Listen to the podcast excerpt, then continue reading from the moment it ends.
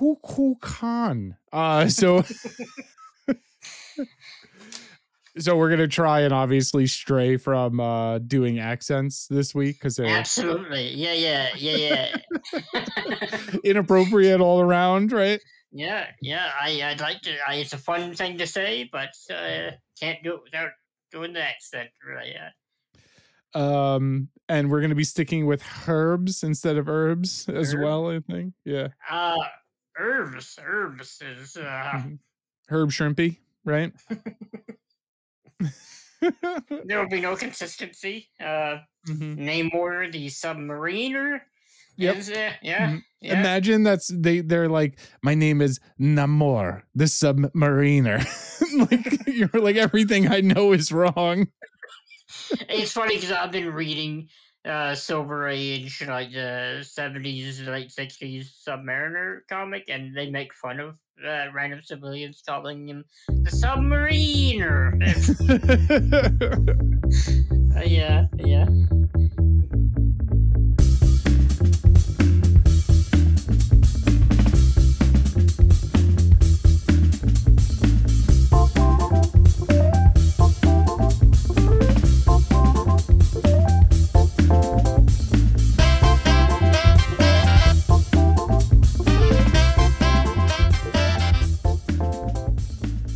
Ladies and gentlemen, boys and girls, Kree and Skrull of all ages, welcome to MCU Beyond Infinity, a show where fellow like minded Marvelites have assembled to discuss, review, theorize, and wax intellectual over any and all things related to the Marvel Cinematic Universe.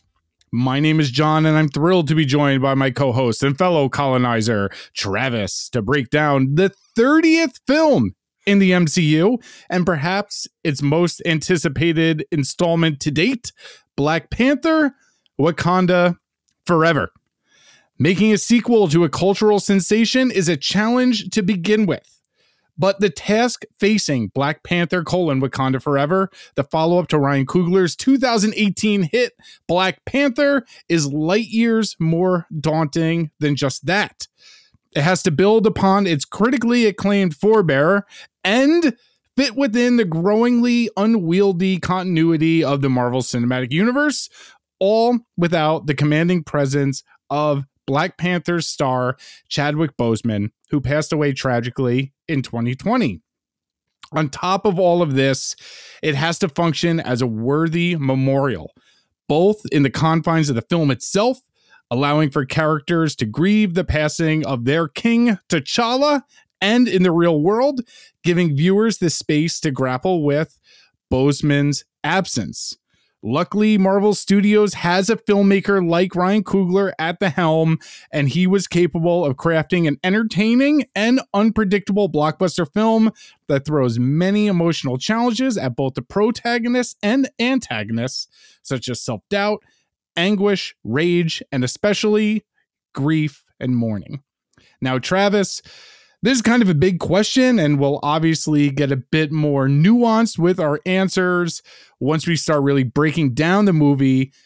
But do you think Wakanda Forever was successful? Like, as a sequel to the first, as the 30th movie in the largest film franchise in history, and especially really serving as a tribute to the late Chadwick Boseman, who, like, the passing his passing and presence is felt kind of in every single choice made throughout this entire production. Do you think Yeah, it yeah. succeeded at the many things that it had to do? I think they made the absolute best of a bad situation. I like this movie a lot. Uh, just spoilers for the end of the episode review or whatever, but Yeah, yeah, this, is, this has been my favorite film of the phase. Uh, the most ambitious, the one that felt most like a uh, a prestige film, uh, like a Dark Knight or something of that quality. You know, like Yes, uh, yes. you know, less popcorny. There's plenty of that in here, but it's yeah. I, It- the first one kind of did the same thing where it teetered the line of being Mhm. a popcorn, bring your friends, bring your family to the movies and have a good time, turn your brain off while also being a cultural sensation that teeters on the line of being a prestige film and Mhm. also the at that point it was like the 18th installment of the Marvel Cinematic Universe. Now it's Yes. literally the 30th. Juggling that line is crazy and really difficult to do in Marvel. Yeah, yeah, they're they're approaching like Godzilla numbers, and uh, it's it's a fun movie. Uh, I like how serious it is for most of it. I, I there is humor in it, but most of it barely registers uh, for me, and that kind of works in its favor. 'cause I, I didn't really want it, a very jokey movie in this. hmm I think where this film, and I don't want to say it fails because it doesn't fail at what it's doing. I think where this film feels the most awkward is when it's trying to also be a part of the Marvel franchise. Um, it does do a really good job juggling something that's like nigh impossible, which is the human that you cast in the role of the titular character, the Black Yes. Panther, had tragically passed away after years of um like concealing his illness to the public, right? They weren't expecting to have to make a Black Panther 2 without the guy who plays the Black Panther, but No. those were the situation that's the situation they found themselves in. So to succeed at making something that not only pays tribute to this person, his actual passing, but Mhm. also is a sequel that fit in line and in tone with the first Black Panther movie. This does an amazing job at that. And I think this is it's I, it's taken uh 3 minutes for me to uh finally bring up what I've been dancing around since I started this. I try to think of like other franchises that have had to deal with something similar um Oh and did it with the Do you know class one. my precious fast and the furious uh franchise halfway through filming the seventh installment which is nowhere near the 30th but um you know paul walker passed away while filming that movie and they had to rewrite the entire production halfway through making that movie with how is this now going to function not only without our hero but also as a tribute to his character Mhm. um and I gotta say, while I love Furious Seven, there is some janky CGI Paul Walker's ghost uh, uh, walking about in that movie. Yeah, yeah. I'm so happy there was no CGI Chadwick Boseman in this movie. Oh, I know. Uh, I mean, and there's even a point where they could have went that route, and I'm yeah definitely glad they didn't. Like maybe thirty down the thirty years down the line, whenever he's Grand Moff Tarkin's age, it'll be a little bit more acceptable. yeah, Uh, but not not so soon. Uh, and I had heard rumors before this movie came out that it was going to start because obviously, like, how are they going to address yeah, T'Challa dying Well, in universe? I and definitely overthought that. okay, Yeah, yeah, well, just like uh, me and most of the people I talked to kind of ever thought, well, how are they going to explain? Is he going to die in battle, like in the Mhm. suit or something? And yep.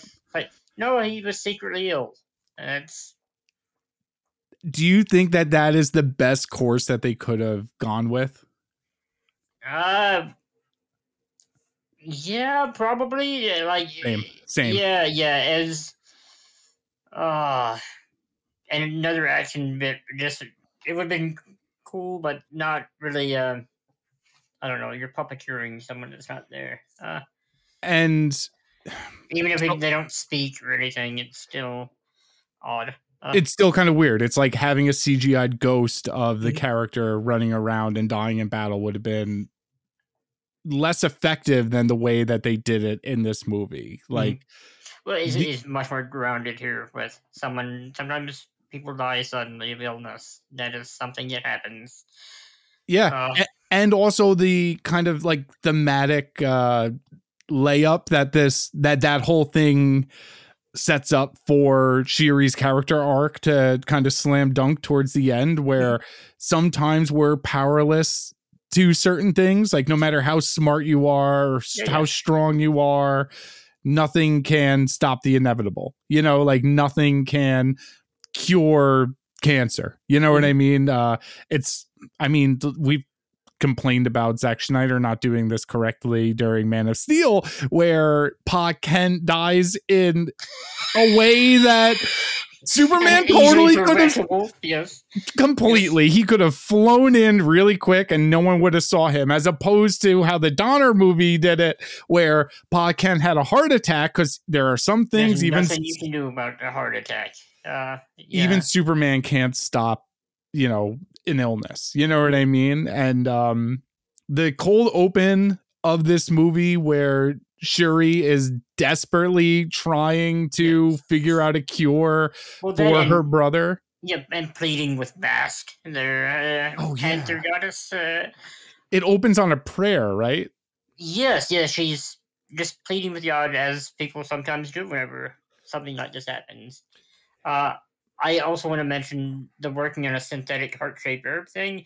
That's something that was in uh, the Wakanda Files, a little book they released uh, like a couple years back. Which Sure. I never expected to get any um, to have any link to the actual movie. So that's like a, a supplemental thing that's just fun to read through. And they're probably not gonna do anything with this, but they kind of did. It kind of did. And to like make first off, the Wakanda Files was like um It's like Shuri's diary. Shuri's diary that's like the Wakandan dossier on like them spying on the rest of the world pretty Yes. much and all these superheroes and things along those lines. And like you said, like there is uh some bits in there where Shuri's trying to work on the heart-shaped herb and synthesizing a new one after Killmonger destroyed it all. To make it even kind of crazier, Travis, there's a line in there that I found today where she's like, maybe my brother will let me finally take some of his blood work. He's been kind of resistant to the idea. And I you can kind of secretly retcon in like that's because he knew he was sick and he didn't want anybody to know Yeah, yeah. into this little supplementary material that like really didn't matter at the time of its release that worked its way into the continuity of the Marvel Cinematic it's kind of funny because that bit of supplemental material kind of got a little bit of uh, attention at the time that it came out. So Mhm. uh, I, I'm, I have a friend of mine that talked about it. so it's yeah, huh? My mother bought it for me as a birthday present, and it's pretty cool because it has kimoyo beads that act as like a uh, little lock for it. Oh, when open that's fun. Oh, it very nice little packaging for the Wakandan Files, a Mm. children's book. I'd kind of recommend if you're an MCU person. Um, the uh, sequence where Shuri is like in her lab and she like tells everyone like get out of here I got to do this by myself and she's trying to synthesize the heart-shaped herb for her brother who we don't see you know you don't see like Yeah, yeah. Boseman under a lab table or something like that um No. Coogler is a very exacting and precise filmmaker and there's a lot of choices from sound design to camera tricks to just what the camera is being held on throughout this movie that I'm going to probably bring up. Um a lot of that in the first film like when Killmonger takes the throne there's that kind of famous It's like the yeah, yeah. yeah. Yeah it's, it's really disorienting and that's a very disorienting feeling um while watching it. It's supposed to mirror how the people in that room are feeling like their world Mhm. is being turned upside down he's a very exacting filmmaker who does things very purposefully and i noted it mentally during the first watch of this that's a movie i've now seen three times in the past 48 hours. Um but it's all handheld and it's like a single take it's that famous kind of he shot it in a documentarian style kind of thing you know what i Mhm. mean but he did and the handheld kind of shaky camness of it all and the person just kind of following her around and it being the single take like really made this scene feel tense and awkward and exacting and sad the way it should um and also she's yelling to her AI, which I realize is voiced by Trevor Noah from the I the didn't Daily know that in the first movie. I I kind of forgotten anything about the AI in the first movie. Same. I, I I don't quite like AI, but I don't know how to pronounce its name, so I'm just gonna uh, keep calling it. Griot. Uh, uh, Groot. Uh, I I know how it's spelled. yeah, yeah, yeah. Know how it's spelled. Yeah. yeah, yeah. It Um, makes me think of the uh, symbiote who its name is Riot, and oh, that's true. yeah, I assume it's not the same guy. May or may not have made an appearance at the end of uh, Venom: Let There Be Carnage. Right? Didn't the Oh, cop? yeah, doesn't the yeah, cop turn into Riot or Yeah, I something think you're like? right. I think you're right. Uh, Mhm. Spoilers. Spoilers for Venom: Let There Be Carnage, the uh, the movie event of the year, possibly. Mhm. Um, but um, I timed it today. It's over ninety seconds. The first one take of Mhm. her going around saying, uh, "What's my brother's heart rate?" and all of that, and it ends on uh, Queen Ramonda, played by Angela Bassett, who I'll get to in a minute. Is kind of. I kind of want to ask you, who do you think won the movie at the end here? And there's a lot. already- You done spoiled it. It was her, kind of. I got a couple people who won this movie. You know what I mean? Uh, but she's she's one of them because Angela Bassett is every scene she's in, she's putting on a clinic. you know what I mean? yeah, She's. The only downside is that some of her best lines were in the trailer, and that's the. Mhm. yeah, yeah. the I'm the queen of the most powerful nation in the world. That yeah, lost everything. What more should I give? Uh, it's pretty intense. Mhm. Um, but her kind of solemnly um coming up and and walking into the lab and doesn't announce that T'Challa's died, but Shuri with the like, what's my brother's heart rate? And then it just, you know, going right to the funeral sequence. mhm. And then the funeral sequence um being so elaborate and gorgeous, like more of a celebration than a mourning thing, you know, everyone is dressed in white. Uh the scene is absolutely gorgeous. A lot of Costume design uh, throughout this movie is great. This scene, yeah, yeah, all of it. all of it. Yeah. I mean, this is a good point. Talk about the costume design. We were talking about it before we went on the air. Uh, Ruth Carter, who did the costume design on this, uh, she also did the costume design on the first Black Panther and won an Academy Award for that, which is well deserved, in my opinion. yeah, yeah. Um, kind of the unsung hero, kind of a who won this movie, you know? Yeah, yeah. She in the first movie too. She makes characters that don't really have uh, unique superhero costumes that or what you would typically think of as that. Really nice looking clothing. Yeah. Yeah, there's there's quite a few in this movie. Uh, and it feels so culturally rich and lived in and purposeful again a word i keep using a lot um but all of these traditions for this fictional nation feel so real throughout this entire thing you know um also again to coogler's camera work um he uses handhelds for all the close-ups on the main characters like yeah, or yeah. the few the pallbearers and they're all like crying and in tears and obviously like doing mental somersaults Mhm. but then these steady slow motion tracking shots of the bystanders at the funeral like during the rejoiceful procession you know yeah, yeah. and the shot we've seen it like a million times uh, from the trailers of the Chadwick Boseman mural and the two drummers. Yes, yes. Like shot doesn't get old despite having seen it a I times. watched the trailer after watching the movie again today. Did you? yeah, yeah, yeah, yeah. Uh, One of the better cut trailers in a very long time. Mhm. Very long time. Um, one of those drummers too from that shot is someone who works as like the musical one of the musical coordinators for the movie. Yeah, and apparently while a lot of these actors and actresses were doing like fight choreography and stunt training, Mhm. they would invite him to the um to the training sessions to get like the rhythm of a fight scene down. yeah I man heard Wesley Snipes talk about this on one of the Blade commentaries, where he Mm. comes off like a crazy person because he is in fact a crazy person. But in uh, he, he made good movies at that time. So Wesley Snipes is so athletic, and every time I see like an old Wesley movie from like the 90s, Mhm. He's such a believable action star because he's so athletic. He makes it feel like, oh, this guy's really kicking fucking ass here. You Yeah, know what I mean? Um, he's also in a movie that's like one of my favorites from back in the day, the White Man Can't Jump. Yeah, yeah. Yeah, and the way he plays basketball in that like feels kind of so real too. You know what I mean? I like Um, that movie. I, I like that movie, I've seen it, but yeah. We should do an episode on White Man Can't Jump. do a comic book, the sequel to it, like White Man Can't Jump, uh, Order in the Court, maybe, like a basketball court. Uh, that sounds like a uh, my cousin Vinny sequel as well, or something. Yeah, yeah. Justice in the Paint. Mm. You know what I mean? no yeah.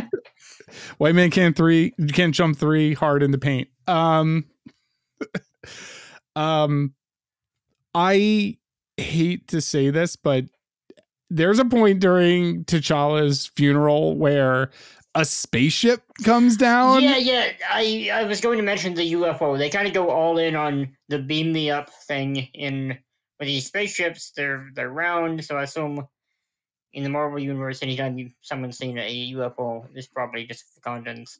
yeah, I, I don't know where around. they. I don't know. Not to be disrespectful for the dead or anything. I don't know where they took uh, T'Challa's casket. They, it goes up on the ship, and then they fly away, and then it cuts away from the funeral. And uh, in the comics, there's like the necropolis. And Mhm. the spaceships made me think of the intergalactic empire of Wakanda. So, uh, Yeah, yeah. I mean, with them expanding Wakandan stuff uh, within the movies, like making them a full-on intergalactic empire would be pretty fucking cool, especially as we enter the cosmic end of things. When they did that in the comics, I thought it was so fucking cool because there's like, I mean, it's in like a lot of like Afro-futuristic Mhm. stories, but there is the Public Enemy album, "The Fear of the Black Planet." You know what I mean? Mhm. And that's kind of what it like felt like to me. Like, what's scarier to like your regular, regular cornbread right wing Americans than like a giant planet-sized civilization of like advanced African armies like who could destroy you, you know mm-hmm. what I mean? Um I kept doing I did it last night when I saw the movie and on opening night to the people who sat next to me bad foley effects while spaceships were around and like when it sucked them up in my head I kept going like you know what I mean and the person yeah, sitting yeah. next to me each night was like like they heard me doing it like. totally ruined the vibe of the uh, very course. serious picture that's Yeah, yeah. going on here. Um, It was just a- this- an odd choice. I, I don't hate it. I'm just, I was, I noted it. it was silly. It was a bit, a bit. And w- did they bring? Did they dump his body in outer space? Is that what we're supposed to assume? That's what I kind of wondered. I, uh, yeah, yeah. I, uh, like in the comics, T'Challa becomes the king of the dead at one point, while Shuri is the queen yes. and the Black Panther. And uh, in some ways, this movie reminds me of uh, the early parts of Ta-Nehisi Coates' uh, run, where Shuri is dead, and they don't go all in on certain things whatever. It's just like parallels, not. Yeah. A lot of light parallels visually to that run too that we'll get into a little later with Oh, like the. Midnight Angels armor and stuff like Mhm. that. You know, that was all from Those those, early. like a direct pull. Yeah. mm-hmm. We'll get to it, but keep in the back of your head, the Midnight Angels armor kind of looked like Mortal Kombat character to me. That's what they look like in the comics. It's, I know they look they, like a one to one adaptation of those. Like, Yeah. they, they look very silly. I like them a lot.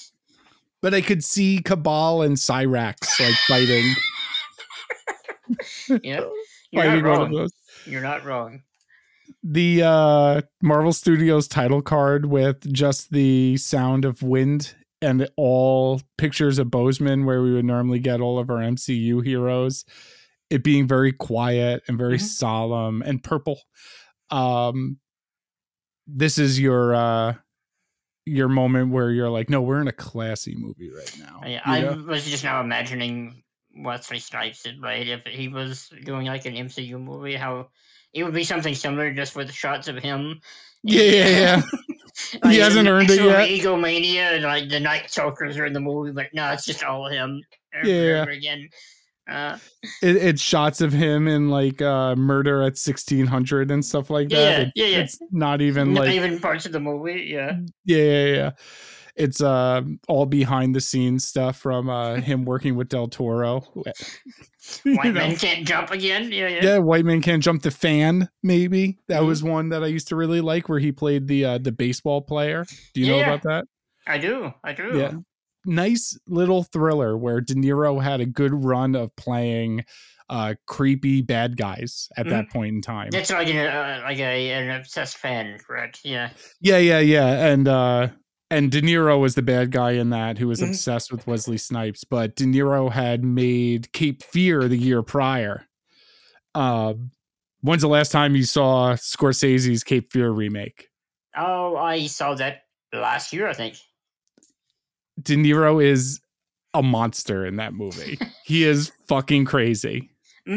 Uh, there's a pro wrestler, a short-lived one named Waylon Mercy. It was based a little bit on that, and then later on, Bray Wyatt, who's currently in the company, based his character on Waylon Mercy a bit. So, uh, three degrees of separation there. Yeah, but like basing your character on like this redeemed pedophile who like did a lot of book learning while he was in the joint is kind of gross. You know what I mean? Yeah, I don't think. Uh, well, I don't know. Uh, who knows what wrestlers get into on their off time, but Yeah, that's true. that actually probably checks out completely. Yeah. Next Uh. season on Dark Side of the Ring, we find out. Oh yeah, they already did that episode but uh, Jake Roberts. Uh, Oh, they did. They did. Yeah, they yeah, that's did. a real dark one. Uh, Yeah, they're all pretty fucking dark, actually. Um I love the next sequence at the United Nations where dude, the first movie ended with Wakanda opening up its borders to the entire world, and this movie starts with them dealing on those with, consequences. yeah, yeah, with the nature of uh, other countries trying to prey on uh, the kindness of the Wakandans. And being mad that they're not sharing the stuff that's theirs, essentially. They, they want the military power stuff. Yeah. They want the tech, they want the vibranium, and they're making Wakanda look like the enemies because they're not willing to share it. but Do you think they're going to show a different version of this movie in France, where they don't so directly call out France as being the bad guys? I just the way Queen Ramonda is just alluring at the the French ambassador was fucking hilarious. Uh, it is amazing, and the French ambassador looks terrified of this. yeah, yeah, she's talking about how she uh, they just want to be in on things and uh, they don't have any evil intent, and turns out they do because there's this outreach center. Yeah, yeah. Ramonda's little beginning of her speech that's the, the simple explanation for not wanting to share vibranium and the tech is that Mhm. these people aren't ready. This kind of reminds me of some Star Trek shit where like the Vulcans do work with the Federation, but the Vulcans have all this advanced stuff and they like don't give it to Earth because like the people of You're- Earth Basically, savages. Yes. yeah, like get your shit together before we start sharing with you like how we read other people's minds. You know what I mean?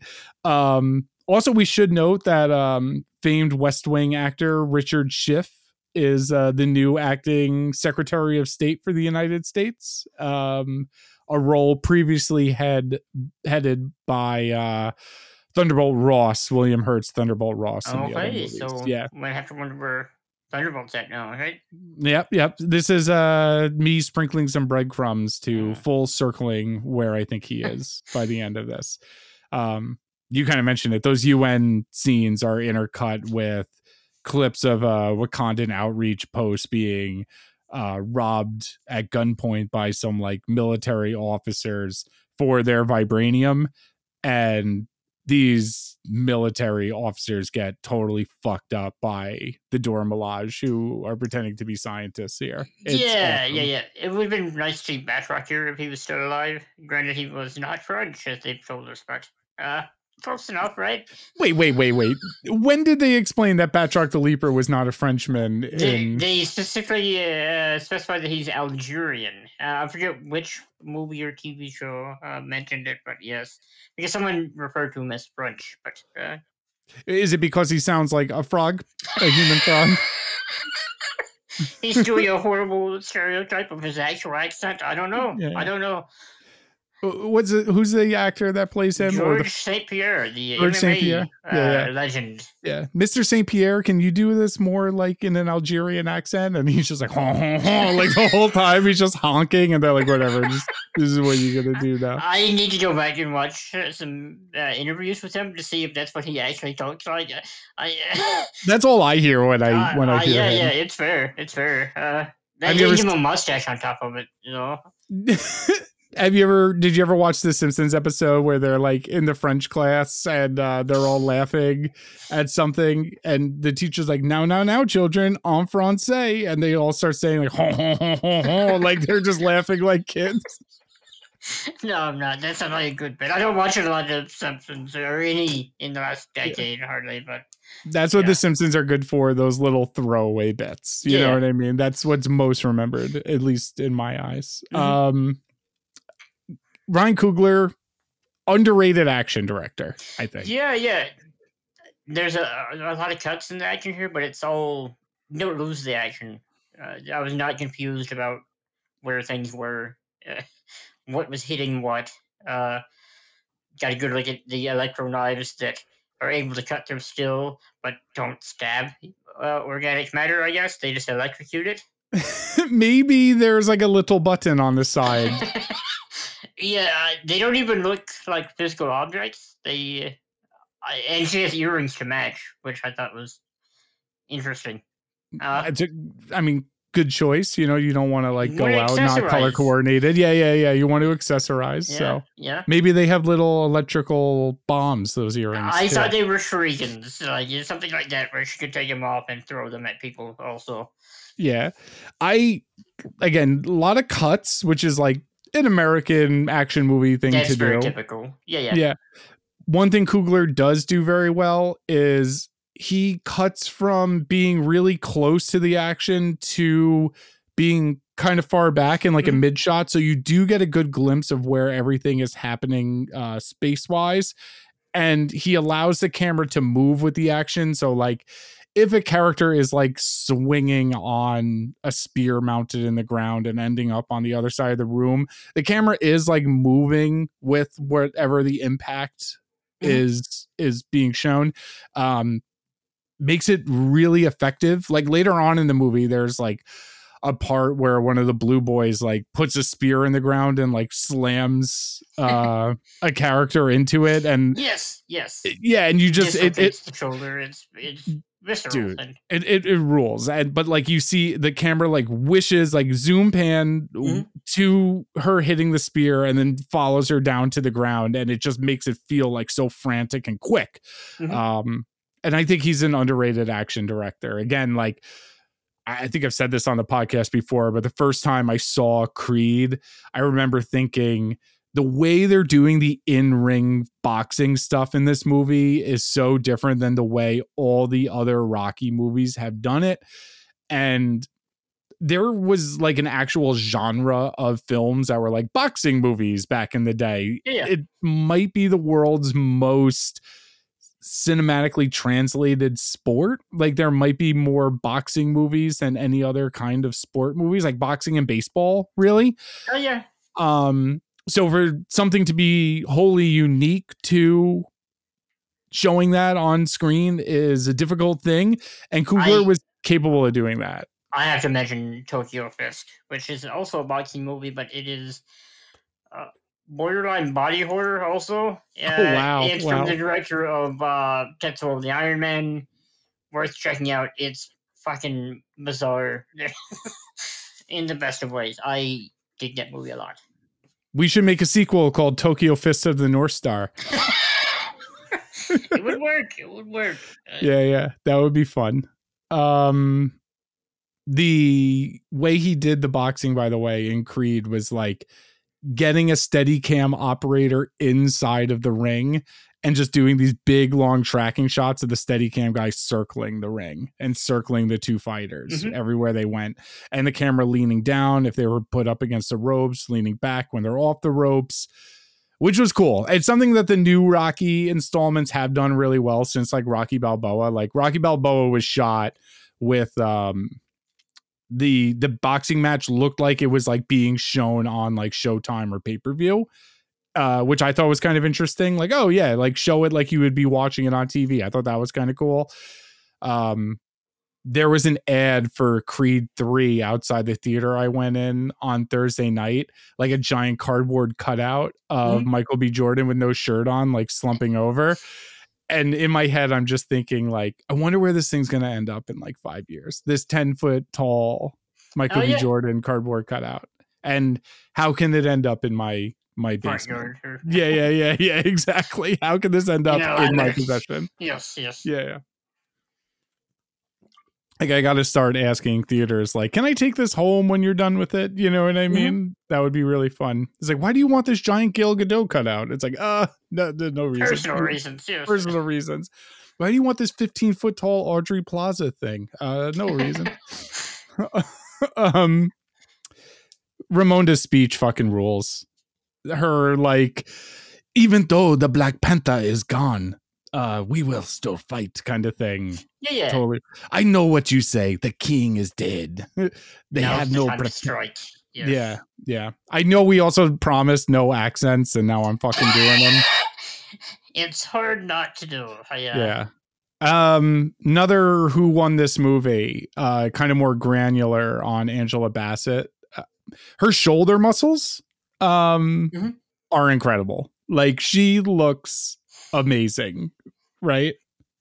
Yeah, yeah, yeah, yeah. Throughout the movie, uh, she looks better at. I what is she sixty now? Something. At least, Yeah, yeah. She looks better at sixty than I have ever in life. So yes. I think that's that's fair. That's fair. Uh, That's fair, and I would agree with and that. like before this movie came out, and we were speculating about who was going to be the next Black Panther. Like if they had done Angela Bassett, I wouldn't have been upset. I wouldn't have thought anything of it if they're just like, "Yep, it was that lady in the suit." I'd be like, "Yeah, she'd fit in that suit." You know what I mean? She has the serum. It's Yeah, yeah, yeah. Um, yeah, she looks fucking great, and she does put on a clinic in this movie in terms of acting. Bassett's never won an Oscar. Um, well, that's an indictment of the Oscars. Uh, yeah, and she's had some like real, real meaty roles, like Waiting to Exhale, like meaty role. You know what I mean? Even like Stella got her groove back, meaty role. Like these are like meaty Boys in the Hood. You Mhm. know what I mean? Like real meaty roles. And this is an Oscars that's kind of light. And a lot of people are saying, like, what if this is the year where populist films infiltrate the Oscars in a way that they hadn't in a long time? instead of the, the popular movies category that they uh Yes, yeah, yeah. Best blockbuster film category. Oh, most crowd pleasing moment. Yeah, yeah, Yeah. yeah, yeah. I, I almost said a really inappropriate joke. You know what I mean? They have like Brett Ratner come out and like give it Oh, to some, God. you know. Yeah, Yeah. yeah. Um, but with the release of Top Gun Maverick, The Northman, Everything Everywhere All at Once, Black Panther Wakanda Forever, and the upcoming Avatar The Way of Water, there mm-hmm. is a lot of talk around is Top Gun Maverick going to win best cinematography? Like, could the Northman or Avatar win best picture? Because these are 100 to 200 million dollar movies that I would love for uh for uh the Northman to win. That's a fucking great movie. It's got enough of the art house sensibilities to go along with a Conan movie, pretty much. Yeah, yeah, yeah. It feels like a John Milius movie made in 2020 Mhm. or 2022. You know what I mean? But this kind of stuff has been like poo pooed upon by the Oscars for like a long time. Like, even granted, Black Panther was nominated for Best Picture. That kind of just felt like uh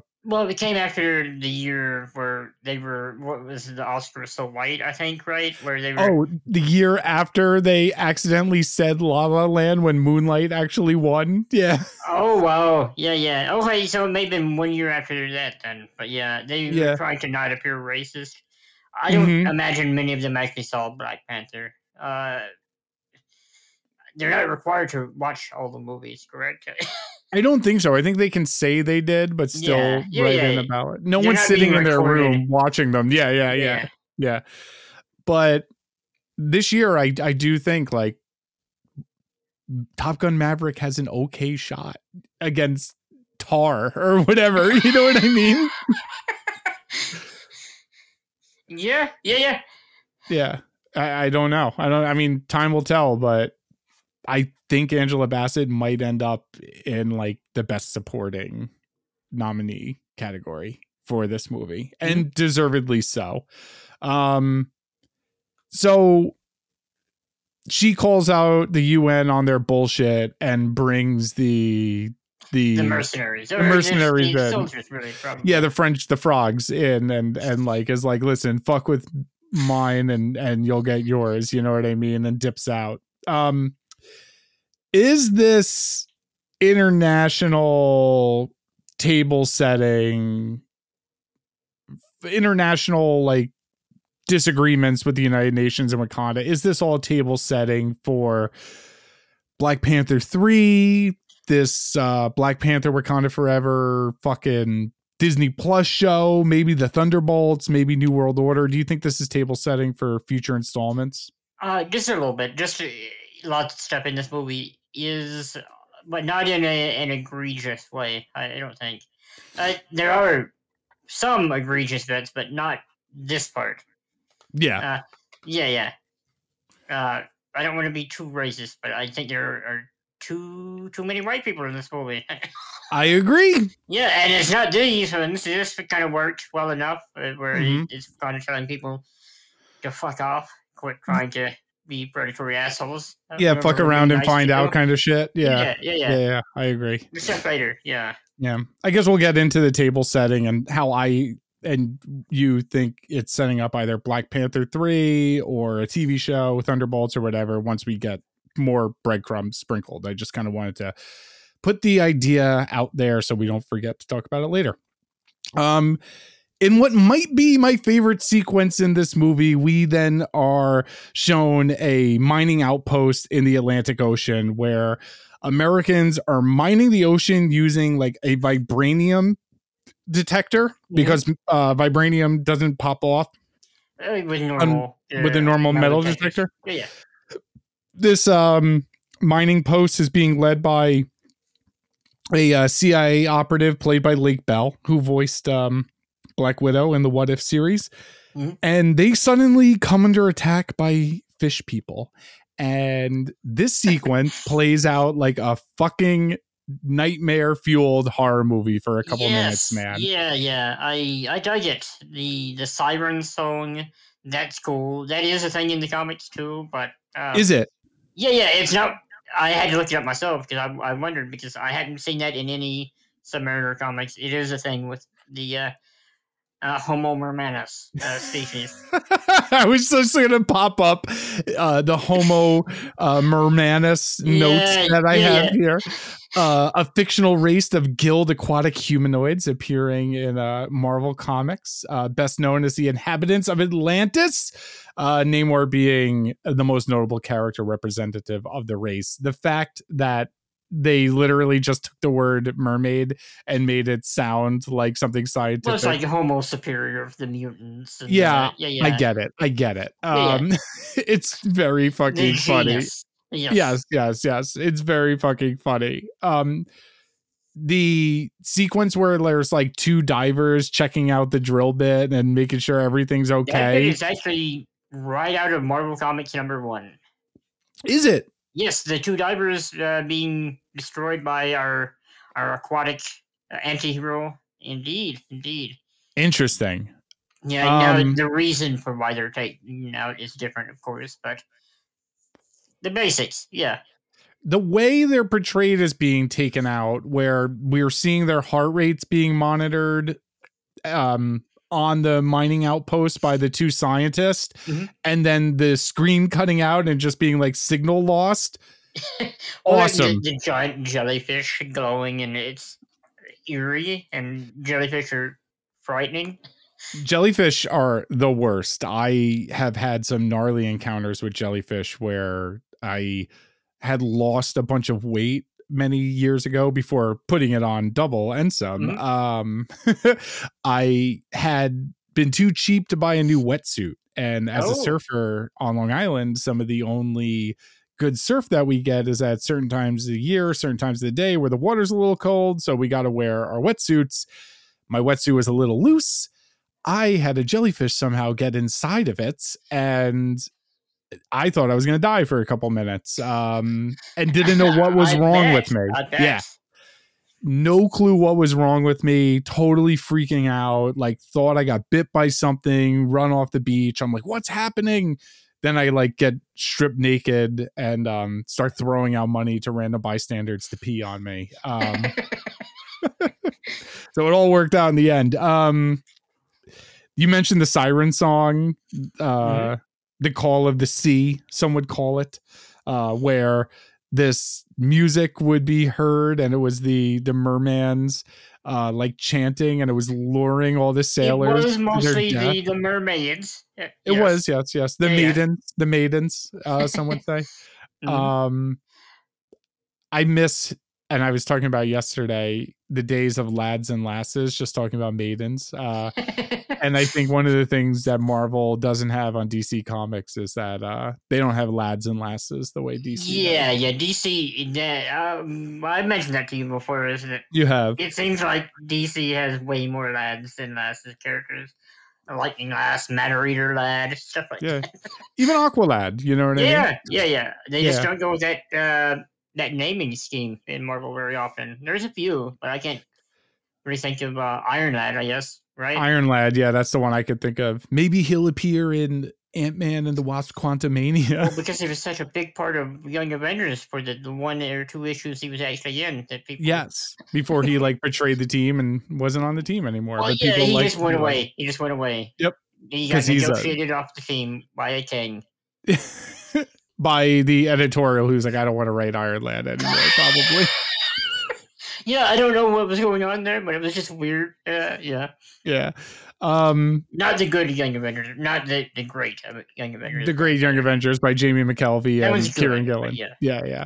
Um, the we Oh. get our first glimpse of the Atlanteans or Taloconians, whatever they're called in We're- here. I'm probably going to keep fucking that up because I have a hard time with Talicon. Uh, I'm gonna call it Talokan and not Atlantis, but I'm gonna call these people Atlanteans for the rest of the episode because it's Yes. hard. Or Blue Boys, uh, which is the other thing that I I'll was call calling them by their their uh, government name of Atuma and Namora, which We get a glimpse of both of them here. Um, yeah, yeah. Uh, Atuma is the one with the hammerhead shark uh, skull as a hat.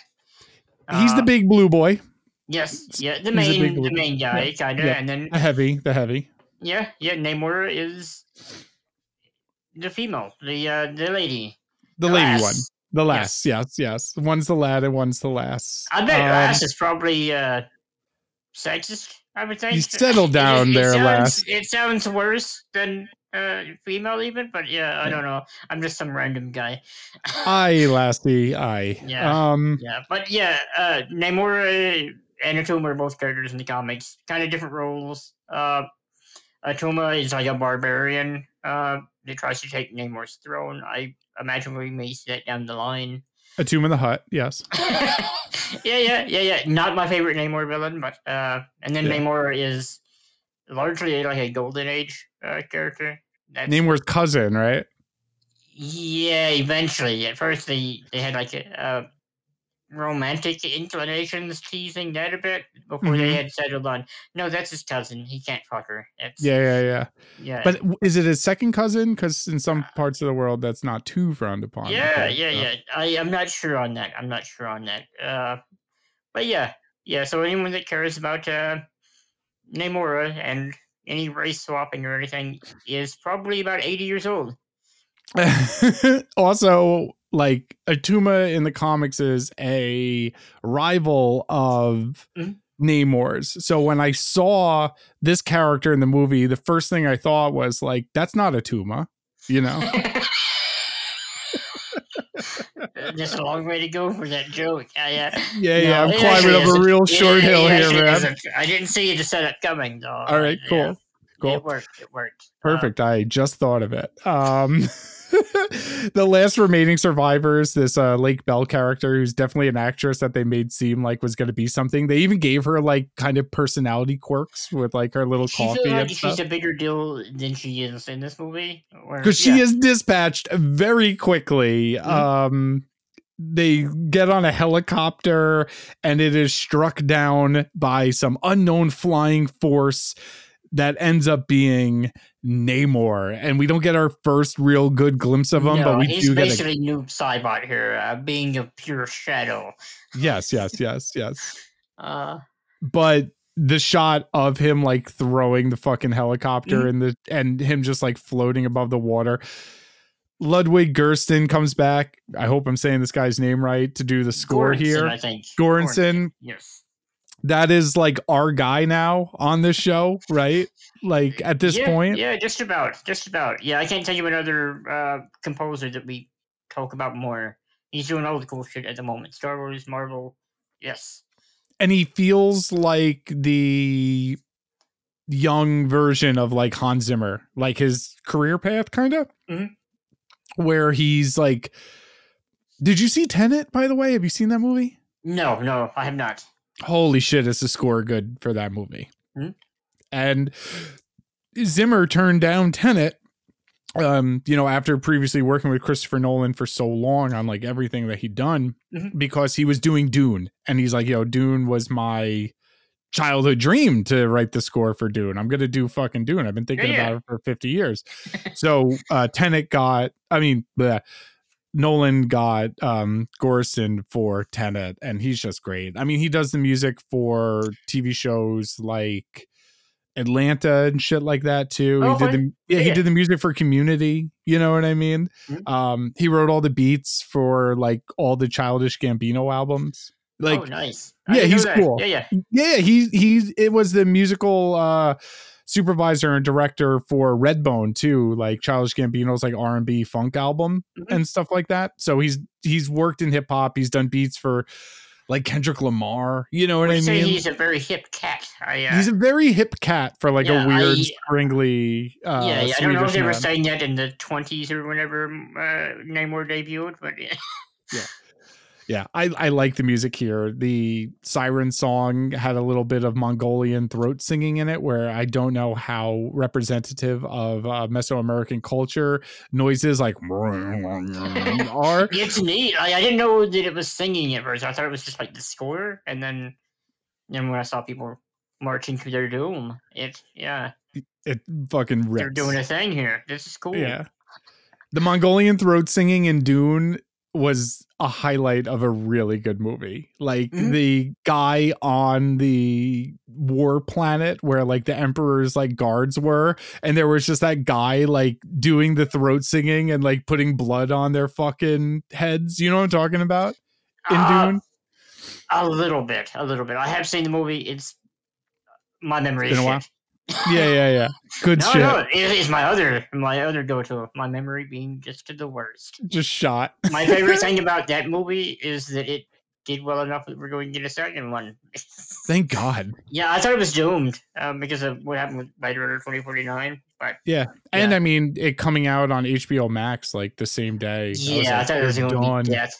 Huh? Yeah, yeah, that's the nail in the coffin for like many a good film, uh, which is a bummer.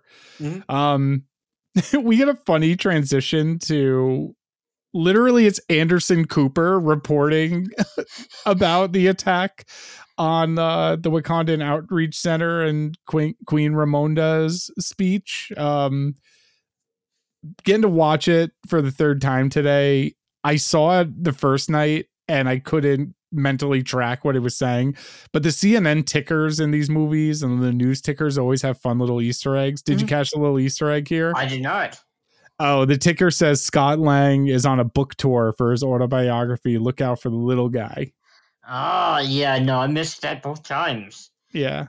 That's There's fun. another another fun one coming up too. Uh that's another news ticker fucking thing. Because Anderson Cooper's in this movie three times. Uh it's so weird.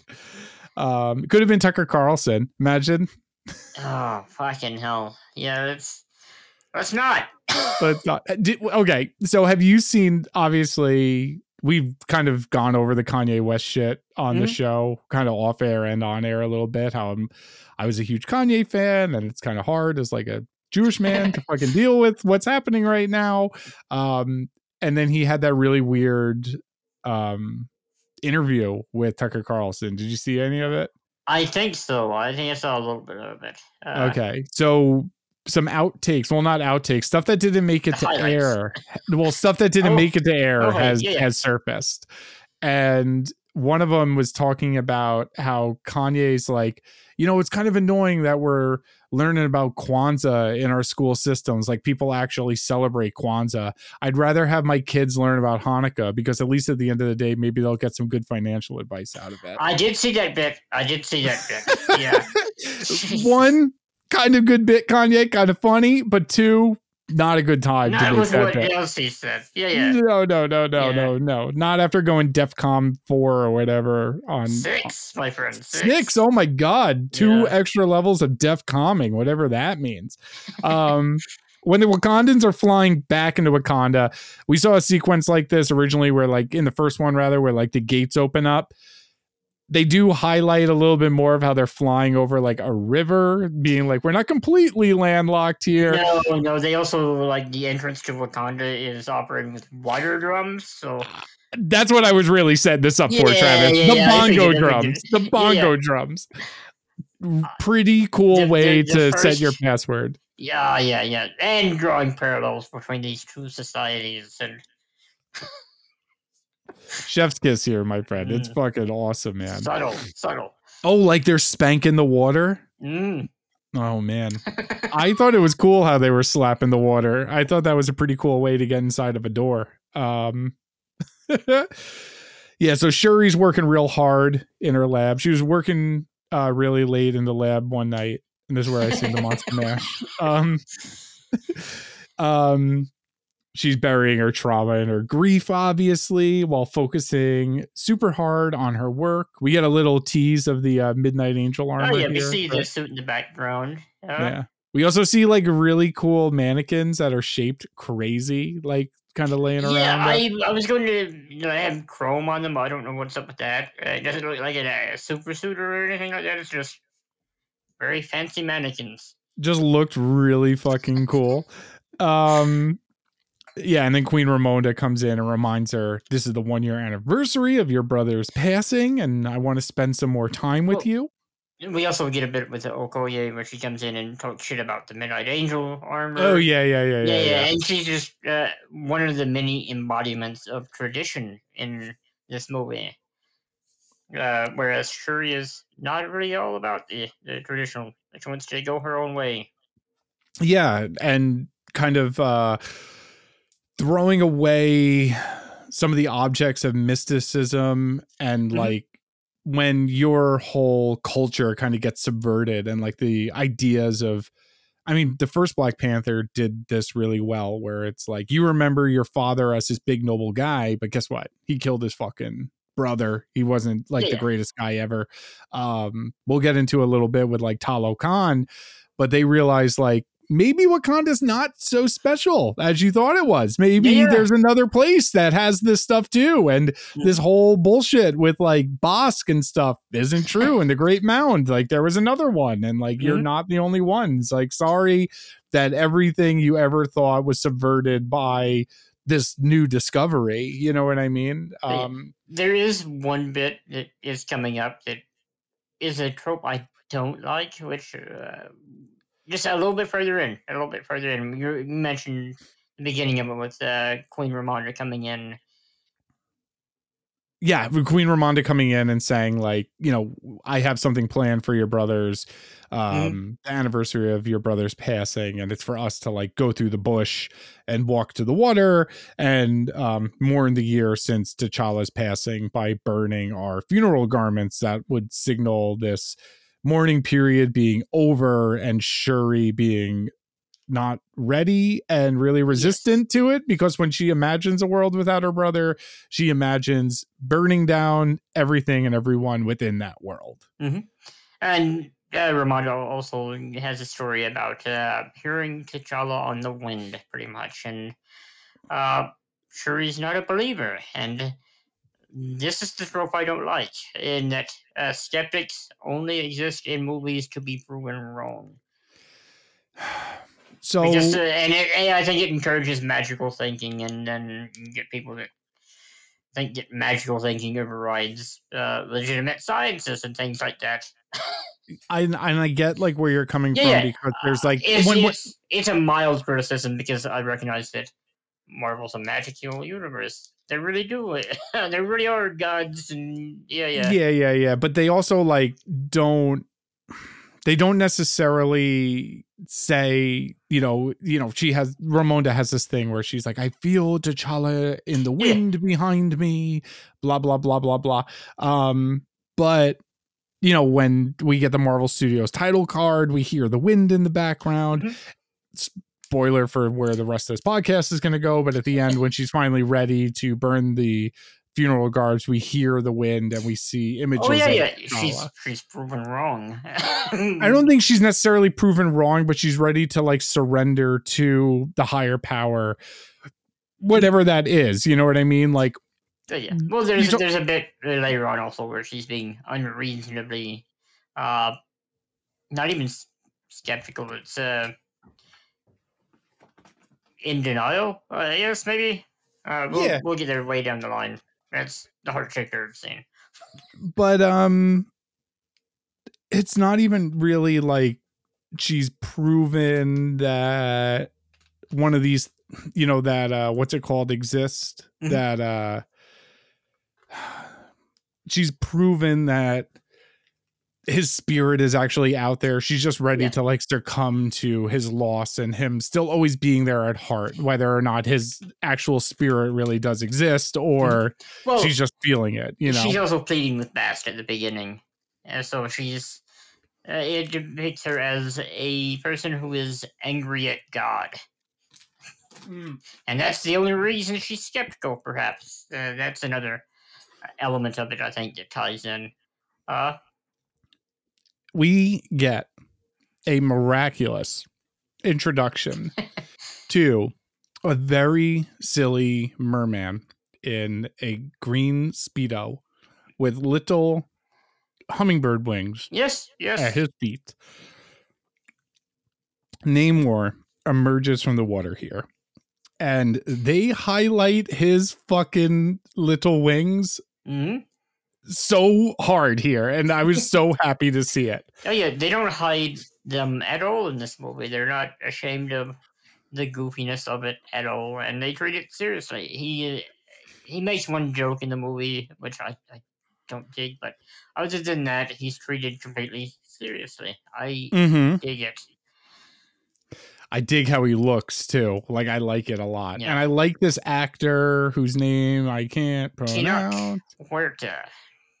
Tina I- I- Cueta. Yeah, I can't roll anything on the language. I can't speak Spanish. I, Huerta. Um I believe that's how you say it. Um um he reveals to them the existence of Talokan and essentially wants their help to stop foreigners from taking vibranium, and which polluting his ocean, which he does not mention. He does not, but he does note that the Wakandan air is very nice. Yes, He's like, I love what you got here, basically. That's He's like, true. He does comment on how clean the air is. I was, I was going to mention they don't really have any environmental stuff in here, but they do. They do, I guess. Mm, yeah, love what you got going here. You know, he does have that. And I love when Ramonda's like, nowhere else on the world has vibranium except for where we are. And she's like, he is literally covered in it head to toe, you know? Yes, yes. Um, and he asked them for help to kill an American scientist that's invented a vibranium detector, letting them know if you don't help or interfere, he will come back and destroy Wakanda. And then he leaves them a little conch and says, like, whenever you're ready, I I love that. Blow into this It's and a put it in the water. thing. Uh, it's awesome. It's Yeah, yeah. fucking awesome, man. Um, he just wants to murder a scientist, and he's kind of right in that it. He, they've put him in danger by coming out to the world. I agree. Like this is kind of your brother's fault. Mhm. No one would be looking for vibranium if they didn't know so much of it existed. They know you're not going to do it. They're looking for it elsewhere, and it puts me at risk. You know Yes. what I mean? And we get a little bit of arrogance in him where he talks about his army being like the blades of grass of Wakanda and how he would overwhelm them. I would like him to be a little bit more arrogant, but we'll get there. Yeah, I Yeah. I think he's properly arrogant in this. Like he is so certain he is going to win, and he is right. It's it's hard to depict it in the way that it's done in the comics sometimes, where Yeah, we'll get there with, with him in the MCU at some point. I would imagine. Uh, hmm I mean, he's he's more arrogant than Tony Stark or Doctor Strange to me. Like, there's Doom and Reed Richards are the only two that I would consider on par. Yeah, yeah. Agreed, agreed. Um, they obviously changed Namor's origin quite a bit, and we'll get into what his origin in the MCU is in a little Mhm. bit when we get a uh, mandated expository uh, dump Flashbacks. Yes. yeah yeah later on um but even though namor predates aquaman the aquaman movie came out before namor was introduced Mhm. and in the comics namor is a child born of two worlds where his mother is the atlantean underwater queen and his father was just some sailor and you know they bore a child when they fell in love and he was always kind of between these two worlds which Yeah. is aquaman's origin so Yeah, yeah. I think it's a good move to move away from it. I love how colorful he is. I think adapting to kind of cultures, you know what I mean, uh, was kind of the move here. Mm-hmm. They you know what added I mean? so much to it and gave them a, route to go where it wouldn't be a repeat of a billion dollar movie that released just a couple years ago. yeah, it, it's stellar, man. Um, Mm-hmm. they kept enough of the enough of the bare bones there for it to. It's still clearly Namor. agreed. Well, no more, please. Um, I pron- I used the Wakandan pronunciation. I'll, I'll have you know. Oh, yeah. yeah, yeah. Um, the Wakandan Council meeting in that dope fucking throne room to discuss what to do about this fishman. Um, all the m- members of the Wakandan tribe are designed to be based on like their regions, and all Yeah. of those regions are based on actual African cultures, where like the River tribe is all in blue and have certain things like it, it's so cool like i'm very naive when it comes to like african history it's something oddly enough wasn't taught in like western uh, elementary yeah, school. yeah. Yeah yeah. um we mostly only learned about the colonization of it. Um so i'm kind of naive kind of briefly. Yeah exactly. And even then like mostly what i know is from unfortunately wakanda forever but um making of uh, features on on black panther movies um but again like ruth carter candidate for who actually won this fucking movie Mm. shows off in this scene like there are some things that i know about from like you know african cultures like Mhm. the big lip piercing things like yeah, yeah. That guy's in the hair of one of them. Uh, yeah yeah yeah, yeah. Um the Dora Milaje have the neck rings, you know what I mean, which is kind of similar to the neck extensions, you know what I mean? Yeah, yeah. Uh which is a horrible thing in real life, but they still show a little tribute to it. Um M'Baku's back, he's chomping on a carrot. Uh pretty cool way to walk into a room. Indeed. Uh, Winston Duke is great in this movie. Winston He's, Duke he's rules. probably in this movie just as much as he should be. I would still like more because uh, granted we'll probably get more of all of these characters pretty much Yeah. because the expanded role. Uh, Yeah. Um and we kind of let it sink in here some stuff that we were just talking about, but the realization that there was more than one meteorite that struck Earth with vibranium and later in the movie like two separate shamans in different parts of the world that were guided by their quote unquote gods to find an herb rich in vibranium Mhm. just the way it kind of shakes and disrupts all of their religious and mystical and Yeah, historical beliefs is kind of an interesting thing that this movie explored in a pretty well well deserving way you know what i mean? Um and then we get the uh shuri and okoye going to america well, the uh subplot with everett ross right Yeah, well, I want to mention that uh, M'Baku here has some advice about how to deal with the fishman, and that is to kill him. I only mention it because of the advice he gives later in the movie, which we'll get to. Yes, he's like, we. I say we kill the fishman. Like, Yes. what's gonna stop the fishman from coming back later, uh, when he wants more? Like, if we give him what he wants why now, just can't succumb to blackmail. Yes. yeah, exactly. We do not negotiate with terrorists. He watched that clip of George W. saying Mhm. that too. He said that's Um, a, a semi-intelligent man. I, uh, Dick Cheney's hand up him like an actual yeah, fucking yeah, yeah. puppet. Yeah, yeah, yeah. Um. Okay, so yeah, Shuri and Shuri and Okoye go to America to find Everett Ross and get information on the scientist that created the vibranium detector. Ross, um, played by what's the name of this guy? oh, Marty Martin something. Freeman. Martin Freeman. Martin Freeman. Um, yeah, I was. I told you before we went on there. Like whenever it cuts to the the, the shot of Martin Freeman from uh, uh, afar, uh, I heard the song you were playing. And I, I I was offended at first because I assumed that because we were following the the white guy that this is what Ryan Coogler thought all white guys listen to, which is the Red Hot Chili Peppers, and yeah, yeah. I don't like them, so I was immediately offended. And uh, and then I saw the earbuds in Martin Freeman's ears, and I thought, oh no, that guy definitely, definitely listens to the Red Hot Chili Peppers. this is what this guy listens to. to yeah, yeah, it's really yeah. accurate. Uh, Yeah. ten out You're of not- ten. Not addicted to the shindig. I'm assuming. Absolutely not. Hmm. Uh, Though uh, Under the Bridge is one of the earliest music videos I remember seeing as a kid.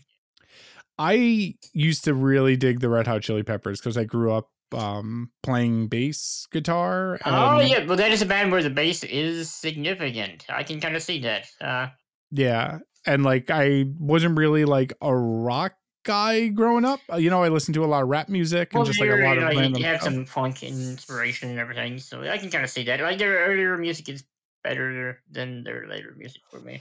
Agreed. Like post 2000s Red Hot Chili Peppers feels like the radio's imitation of what the Red Hot Chili Peppers Yeah, sound like yeah, if they played at a giant stadium. You know what I mean? I also Uh, kind of like Flea as a Me too. a- actor when he pops up in stuff like Suburbia, which was I don't know if that was before he, he was famous in the band or not, but it's a really good movie. Uh, Penelope Spheeris.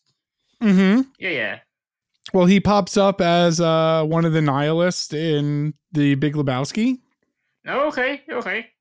Uh, that's post Red Hot Chili Peppers, and Anthony Kiedis pops up as one of the uh, surfer gang members who tries to beat up Johnny Utah in uh, Kathryn Bigelow's masterpiece Point Break.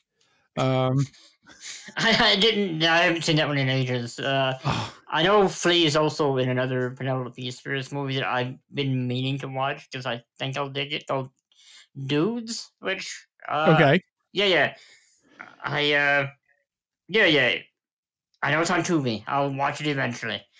Flea also in Star Wars. Yes, yes, as a uh, a sketchy uh, looking guy with a with a, uh graphic tee in the Star Wars universe. Uh, Yes, who's like wearing UFO pants and a graphic tee. He looks like Flea would normally be. Um, yeah, I think he, just came a as he little was girl. and they, they shot it. Just like uh fucking Harrison Ford in Blade Runner twenty forty nine.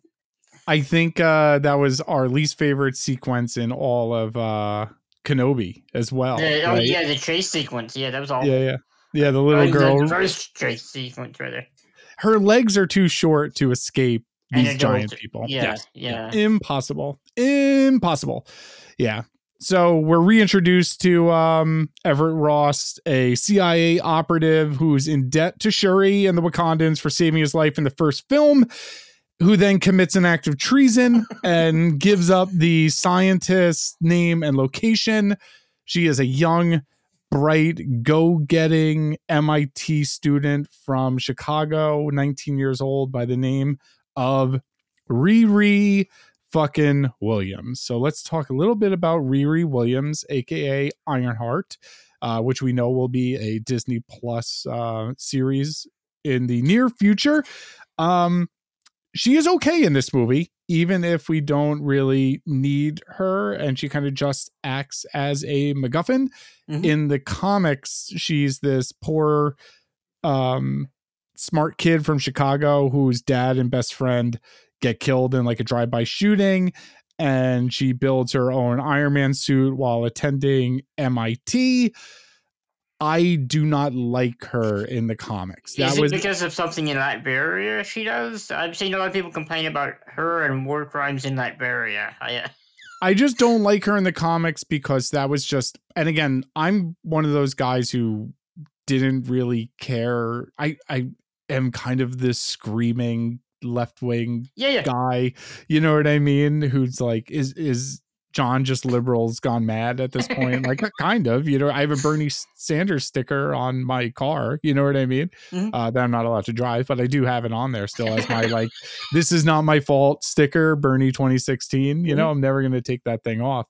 Um, but Marvel with the success of characters like X23 and Kamala Khan, uh, did have a tendency to like let's reboot legacy characters and make them younger and like notably it, it felt like a sad attempt at like a corporation trying to like appease like some dumb shit. Like, okay, yeah, you yeah. know what I mean. Not quite as bad as that New Warriors uh, reboot that never emerged with uh, the Snowflake and yeah, uh, safe yeah, space yeah. and uh, mm-hmm. B negative. The uh, the the Morbius looking guy. Yeah. yeah, yeah, yeah. But it was pretty bad. And Riri was kind of like the worst of the worst. And it was at a time when Brian Michael Bendis was like wanted to leave Marvel and he was just kind of writing like crap, like Civil War Two, yeah, yeah.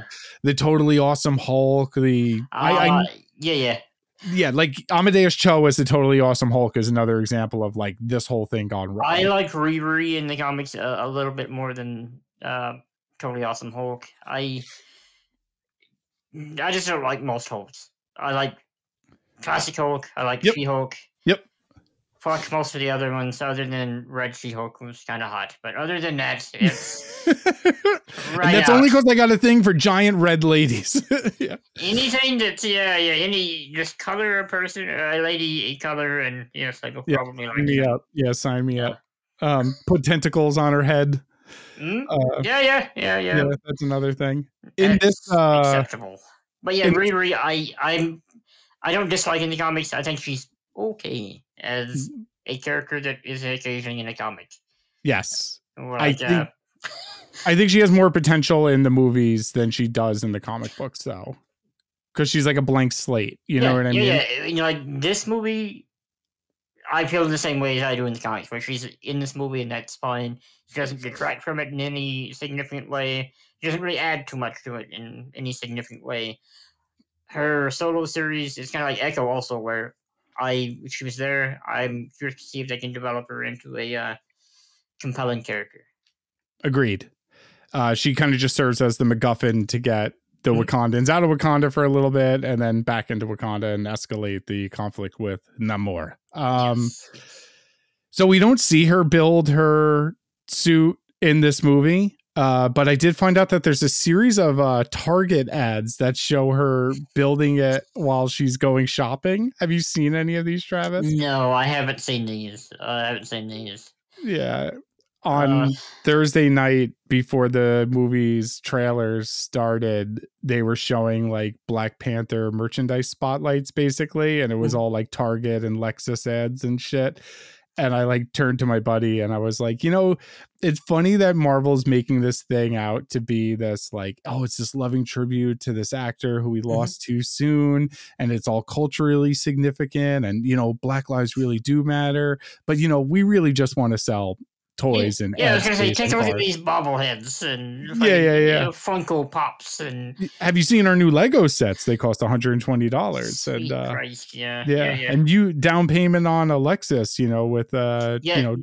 10% financing now. My local you know. theater has decided to play extra ads before the movie, I think, because like in the last two or three movies I've seen have started like 10 minutes late because of all the extra ads that Oh, that sucks. Yeah, yeah. So I gotta see the Lexus ad twice and Oh god. Yeah, yeah. Uh, Shuri and Okoye going to MIT to get Riri is another one of my favorite scenes. Um, because Okoye is dressed straight up like a Grace Jones fucking yeah, music I, video, bro. I like the orange outfit. It looks great on her. I love the suit jacket. To me, I want that to be the MCU '90s bomber jacket. Just give everyone one if it looks that good.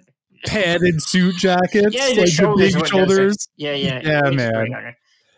and like her being like, "I will go capture her," and yes, yes. the uh like I can just blend in as a student. It's like, what you don't think I can blend in? It's like, dude, look at you. Like my theater Mm. got a chuckle from that, man. It was good.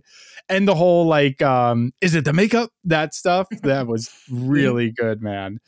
Um and the bit where um Shuri gets Riri in her dorm room was pretty nice. You know what I mean? I thought all that was pretty good and getting to know Riri a little bit and her just being like, yeah, I'm smart, but I'm still very much like a child, Oh, you yeah, know? still doing stuff like selling homework and things like Mhm. that. Mm, The you brought a spear in here bit was good. Um, It's a very funny kidnapping of I guess they're technically an adult. They're 19. It's okay to kidnap them. yeah, can you consent to this crime? Then you are not a child. Um, yes. yes. they take Riri to her like garage lab thing to grab all of her stuff and they're surrounded by the feds. Uh the way the actress who pronounces whose uh, name is uh, Oh, cool. Yeah, yeah, yeah. And Popo, I assume, is what you're going to say, right? yeah, I'm mumbling right now. Sorry guys, it's late. Uh the way the actress who plays Okoye whose name I can't pronounce says Popo It rules. never sounds good. No one can say that word and it sound natural or. I hate the word. I, I think the way OutKast says it is pretty cool. I have to. I'll have to go back and listen. Oh, Mhm, mhm. The only people who can say it, the actress who plays Okoye and Andre 3000. They're the only people who are allowed to say it. oh God. Uh, Yeah, I didn't like the way it was said here either. uh, but Mhm. yeah. Oh, Kendrick Lamar, and we hate Popo when they kill us dead in the streets for show. Okay, He says that pretty okay. well. He says that pretty well. All right, so we got three on the list of people who are allowed to say Popo. Imagine You're instead of allowed to say it now. I just, Yeah. I, I just don't like it. I, It's not a word. Uh, I'm that I gonna like. say it It's like a little a little Italian kid says papa. I'm gonna say Popo. uh some flashy steady cam shit here man um before they escape where it becomes like a little one take where the cops are outside and the guy on the steady cam is circling around them and Mhm. she's like i'm getting out of here with this thing. And before they reveal the iron man armor that shit was pretty fucking cool man. Coogler again knows exactly what he's doing does everything with intention builds up before the action rips in a way that a lot of i think modern action filmmakers can't do. You know what i mean? Um and it's revealed that Riri Williams has an Iron Man suit and then we get a really cool for a lot fucking- of YouTube sightings, I guess. Of uh, reminds me about the way they introduced Spider-Man, where yes with like viral footage of him. Granted, they Yeah. didn't show us any of that, but they mentioned it. I think that this Iron Man suit, uh, this like Mach 1 Ironheart suit, Mhm. kind of looks better than the Metroid Prime Ironheart suit that we get later on in the movie. Uh, this is the one I think of as the Metroid one because of the, the giant shoulders. But yeah, uh, there was ma- pro yeah, promotional material for three suits. We only really see two of them in here, but Yeah. yeah, Yeah. yeah. I like both well enough. What do you think of this car chase? I thought it was pretty good. Pretty good. I uh Yeah. Yeah. it's, it's, it's car chase. I uh Yeah. This is the shit I get off on, by the way. I, I I'm like, a big lo- car chase guy. Uh yeah, yeah. I'm a big car chase guy, man. And this is the shit that I fucking love. And there's some cool little like how do you make a car chase different is always like a thing that I Mhm. I like. You're like I love I one, I don't drive. Two, I love those Fast and the The Furious envy. movies. Yeah, yeah, yeah. yeah. yeah, yeah, yeah. The wish fulfillment of it.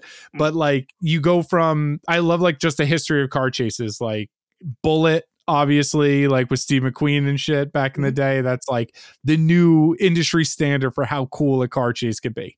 Then you get uh, William Friedkin's French Connection, a movie Mhm. that I kind of want you to rewatch because we were going on that little Friedkin kick a couple months back with uh Sorcerer, you Mhm. know. Um and to live and die in LA. Um, maybe that should be what we do for our next Martin Scorsese Cinema Corner. Um, to live and die in LA is a movie I feel like not enough people talk about. That's really good. It also has Yes. Willem Dafoe like jerking off on money and burning art. It's super crazy. Um, but again, like you go from Bullitt to the French Connection to the the Blues Brothers to you know um, Fast and Furious, and like what can you do that's different and interesting? And they have a bit where Okoye puts a spear through the car and like backs up and uses it as like a ramp. You know what I mean? Yeah, yeah, to uh, murder a popo, right? Yes, yes. I'm sure that guy's fine. He just has Uh, debilitating and injuries. They kill a lot of civilians in this scene, but Not again, like country though, they have diplomatic immunity. oh yes, if I've learned anything from Lethal Uh, Weapon two, What is the the thing that the, the cops have that prevents them from being prosecuted? It's kind of like that, except I, I I think it's called the thin blue line, my friend. Is uh, no, they have a, another word they use for it that it make it sound uh, better than it really is. authoritative power. Is Uh, that the other? Uh, yeah, yeah, yeah, yeah, tyranny. Just yeah, uh, yeah. Tyranny at its finest. At least they didn't capture Riri and like step on her neck or something like that. That would have been ah, yeah. yeah too woke for some people. I think. Um, but at the end of this car chase, they end up on a bridge. Oh, what'd you Oh, think of Riri flying around? By the way. Uh it was fine. I don't know that I really needed a callback to Iron Man's freeze up scene with this drone. Uh, Okay. Yeah, it didn't bother me or anything. It just, I don't know why we're doing this, but Yeah. What do you Yeah. think of the part where she ducks down real fast and goes wahoo? ah, yeah, it's not as bad as the uh the woo that we'll we'll see later in the film with her. Mhm. But yeah, I did. Like I said, I, I don't love Riri in this movie. She's just in it, and that's fine. Yeah. Another another person to shoot laser beams towards the end. Yes. Yes. I, I don't like the the techno jargon she does in the movie either, where it's like when she's talking about math and she's trying to figure out how to shoot this drone. She's Yeah. going to fly right next to it. Just point the fucking thing. She's like, remember your differential equations. Yeah, yeah, it's yeah, yeah. Mm-hmm. Um. Like Spider-Man and its geometry and how it's cooler than magic. It's ma- well, no- knowledge is power, right? Yeah, yeah. Yeah, because math is cool. Um, brought to you by the Scholastic Book Fair. Um, they're met by a bunch of these Atlanteans on the bridge, and Attuma and Namora kill all the cops basically in a kind of Mhm. brutal scene. And this whole thing ends with Riri and Shuri being taken captive. But the two, the three big notes that I have here with little hearts around them are water bombs! Exclamation point. Mhm. So let's talk a little bit about these water bombs. Pretty fucking cool, in my opinion. Right? I, I, you know exactly who's attacking whenever you see an explosion of water. yeah, exactly. yeah, yeah, yeah. It's uh, oh no, it accidentally put that fire out. Um, Yeah, yeah. they're helping us. Uh, my other big note is whales throwing people rules. Uh, indeed, indeed. We see an orca flip a friendly little orca flip a bunch of uh, blue daddies onto the bridge, and then it cuts to the other side of the bridge, and we see a humpback uh, flip a bunch of blue daddies onto the bridge. This is Mhm. something that happens like eight times in this movie. I didn't uh, Yeah. think to count, but it happens often, and it fucking rules. And the other note I have is the one on one Okoye versus Tuma does fucking rule, and Coogler Yes. does. Yeah, he does a good job at like separating out like this guy versus this guy, this guy versus this guy, and the kind of technique that uh, he does throughout the movie is having these one-on-one fight sequences with no music and just sound effects over them, Mhm. um, which Pretty is very effective. She gets her arm dislocated. yeah. Yeah, there's like a good shot of him uh, well, like knocking jamming. her. Yeah, yeah. Well, yeah, you're right. It is him that jams the spear into the the sidewalk or the road, rather. And Well, he knocks her down Mhm. and she drops her spear and he kicks it back. He's like, "Get back up! I'm not done fighting." That that shit is cool. And then he kicks her back and she uses her spear to like stop herself and it like just dragging it across the concrete is pretty fucking cool. oh, I was talking about when he rammed her arm Oh. into it. Yes, and then That shit was the hard. of The fight. Yeah. Yeah, that shit was hard. I as a, a, a mega nerd, I would argue that uh, Oh, Okoye isn't actually strong enough to go one on one with four Atlanteans at once. But Yeah, yeah, yeah. yeah, since they're, they've established that they have superhuman strength, but Yeah, yeah. Do you think that their superhuman strength comes from years and years of being at such high, such low depths in the ocean Yes, that the pressure I kind do. of builds them up? Is that our stoner science way of explaining why these uh, guys are so strong? I think it's part of it. Yes, Okay, cool. and, and they were also uh, descended from people that uh, drank the herb sauce. So They did drink the herb sauce. We see that a little bit later. Um, the following day, Everett Ross arrives at the scene of the crime and is met by his ex-wife and boss, Valentina Allegra de Fontaine, played by Juliet Louis-Dreyfus, who we have seen popping up throughout a lot of these Phase Four projects. And turns out Val doesn't just work for some shadowy government organization. She works for, she runs rather, the shadowy government organization. which organization is that again? She's the head of the CIA. They just always call it the agency. Okay, yeah, yeah. That should be. Oh, I guess they can't say it's shield, but uh, whatever. I know they can't do Shield anymore, but say, yeah, yeah, dissolved it. Uh, yeah. These are the uh, the white people plot lines that I didn't need, but yeah, yeah, it's the weakest part of the movie. Uh, I don't like. I don't dislike either of these actors or anything. I just this storyline is the most ground setting or, or table setting uh, for the future of whatever. all the sequences with Everett Ross and Val felt like we're doing this to set up a Mhm. couple more sequels and where the larger cinematic universe is going to land after this is over and with phase five coming. And this is again being like this movie that kind of teeters on being a prestige film where it's the sequel to the only one that was nominated for best picture it has a lot of cultural revenance and also has to pay tribute to this actor who passed away that meant a lot to a lot of people out there Mhm. to have so much table setting it- again it's not as much as a normal movie would marvel movie would have but to just have any of it felt like ooh that's kind of a big mess here you know Yeah, yeah. We already know that we're going to get multiple Wakandan series. That's just knowing that is enough, and the characters being here, Ironheart being here is enough, and that. yeah Yeah, yeah. Um i guess the big thing from this is that we find out he was married to val and he finds some kimoyo beads and and puts them in his pocket. So those are chekhov's kimoyo beads. Mhm.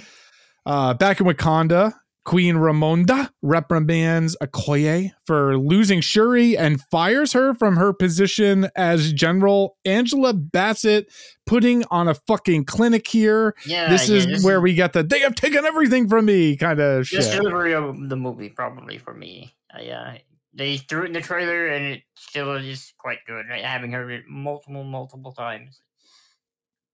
it's awesome, man. And again, it's pretty emotionally draining sequence for all the characters, you know, and all the actors involved. hmm And Okoye being fired, and with the way this storyline develops, where she eventually puts on the Midnight Angel suit, this is kind of a parallel to Ta-Nehisi Coates' uh, Midnight Angel storyline in his run of Black Panther, where uh, Queen Ramonda sentences sentences a uh, Dora Milaje to death. It's either Aneka or Io.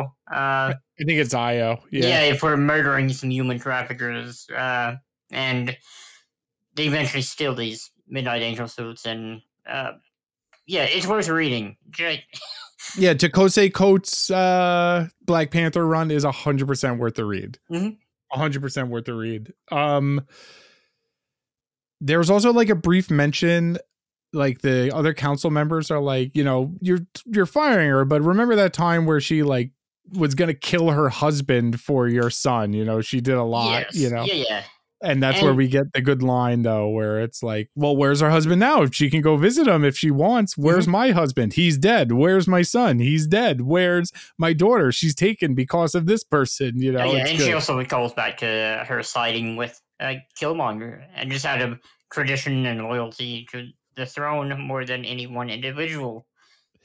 kind of unfair in my opinion considering like she was just doing her job there Yeah, you know there is a subplot. I it's not fully developed uh, with Queen Ramonda being the main leader, not being the greatest leader. I think.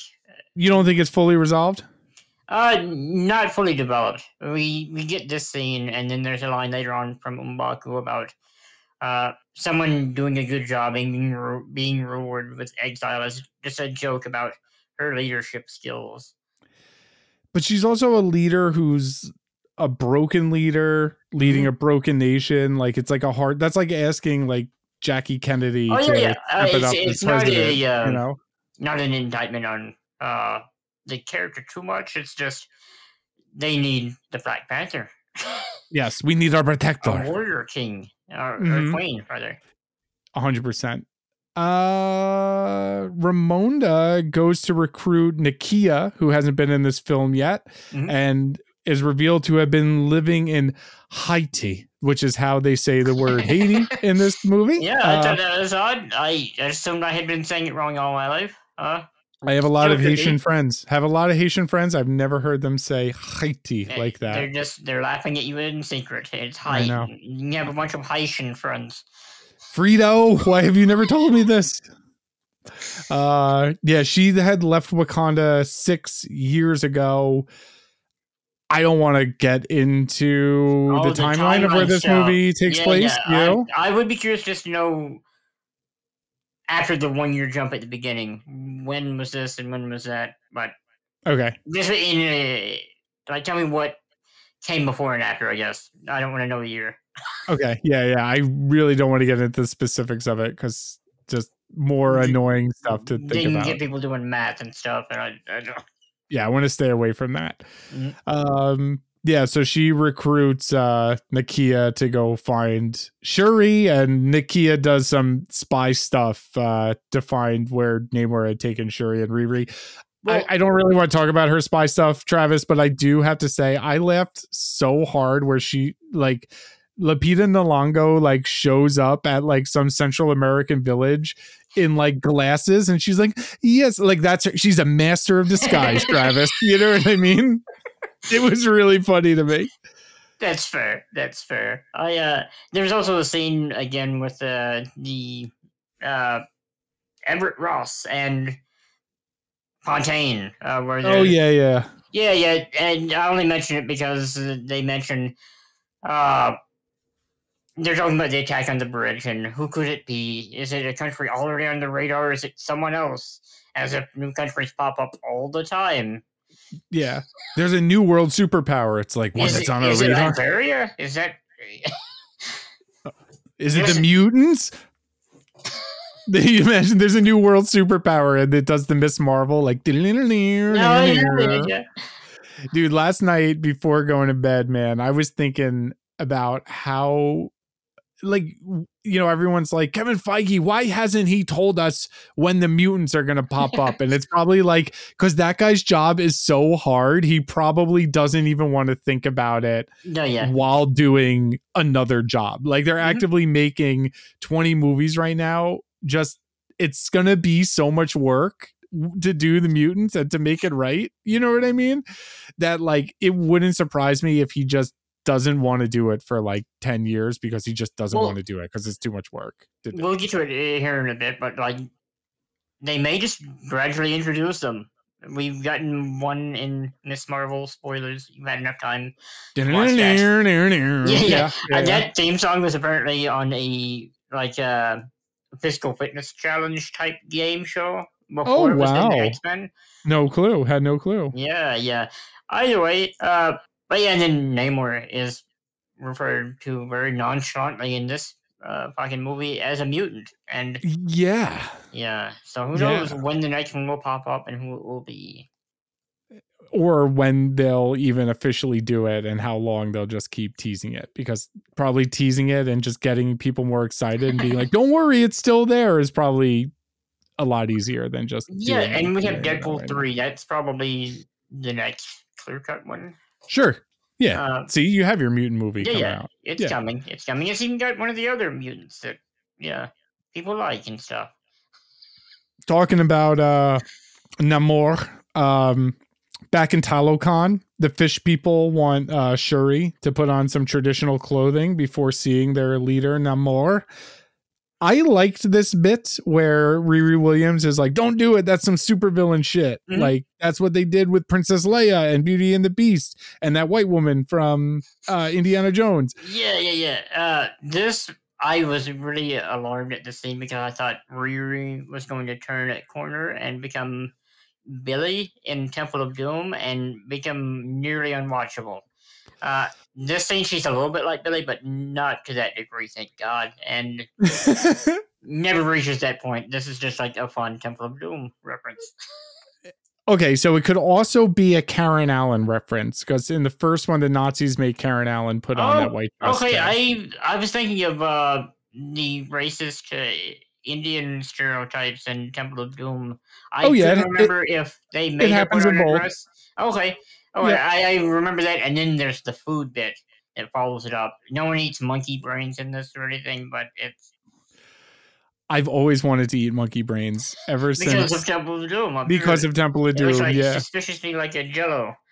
it looks so fun to eat out of a monkey head. Um, and I've always wanted to. That's always been on my bucket list. So someday, um, we'll start a Patreon and I'll be able to buy tickets to some Yeah, out of a real life racist head. caricature of a character. Yeah, Yeah, yeah, yeah. yeah, yeah. Um, yeah. So Shuri is taken to Namor, who recants her with some table setting origin stuff, and we get Namor's origin for the MCU. And one of the things I like so much about what they did with Namor's origin here is it is the opposite side of the coin from Wakanda's origin in the sense that like Wakanda is showing this Afro futurist world that's a projection of what African culture could have been without the interference of colonialism, Mhm. as opposed to Namor and Talokan's origin, which is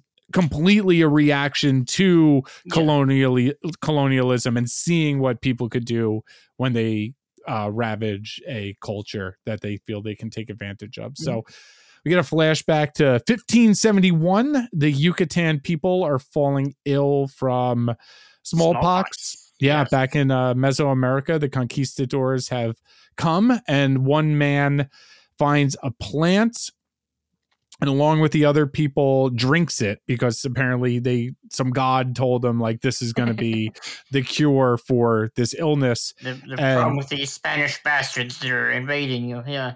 yeah yeah and the substance turns these people blue and makes them realize the best place to hang out is uh in, the, ocean. water Yeah, yeah. They they figured it out immediately. They, Yeah. I it's very comic booky, uh, very silly. I but it's treated seriously, so it works. Uh, yeah well they're blue so they go to the blue place Of course, and but they're only blue in open air. I noted, which I thought was an interesting decision. Probably saving Mm-hmm. a lot of uh, money on paint. yes this is true Water resistant paint, I think, was the real enemy here. I, yeah. Uh, um yeah so they quickly move to the ocean and create a civilization in the deep water known as talokan. And one of the women who ingested the plant has a baby by the name of Kul Khan. Uh, the baby grew up to become the ruler of Talokan, and when there's, the there's mother, a poetic bit about uh, his uh, ears pointing towards the heavens and oh yes, yeah, yeah, yes. yeah, yeah. I like that little bit of dialogue. Uh, he had wings on his feet and ears that pointed towards the heavens, and that's when he says, "I was born a mutant." yes, yes. They They don't play the theme. They. Uh, I know, I know. Imagine during this cold, Right. serious scene. Granted, for the longest, I never associated um, Namor with the X Men because I, st- I, I still don't. He's more World War II stuff for me. I, Of course, of course. Um, imagine they had Mongolian throat singers do the theme there. I'd like to hear that. Yeah.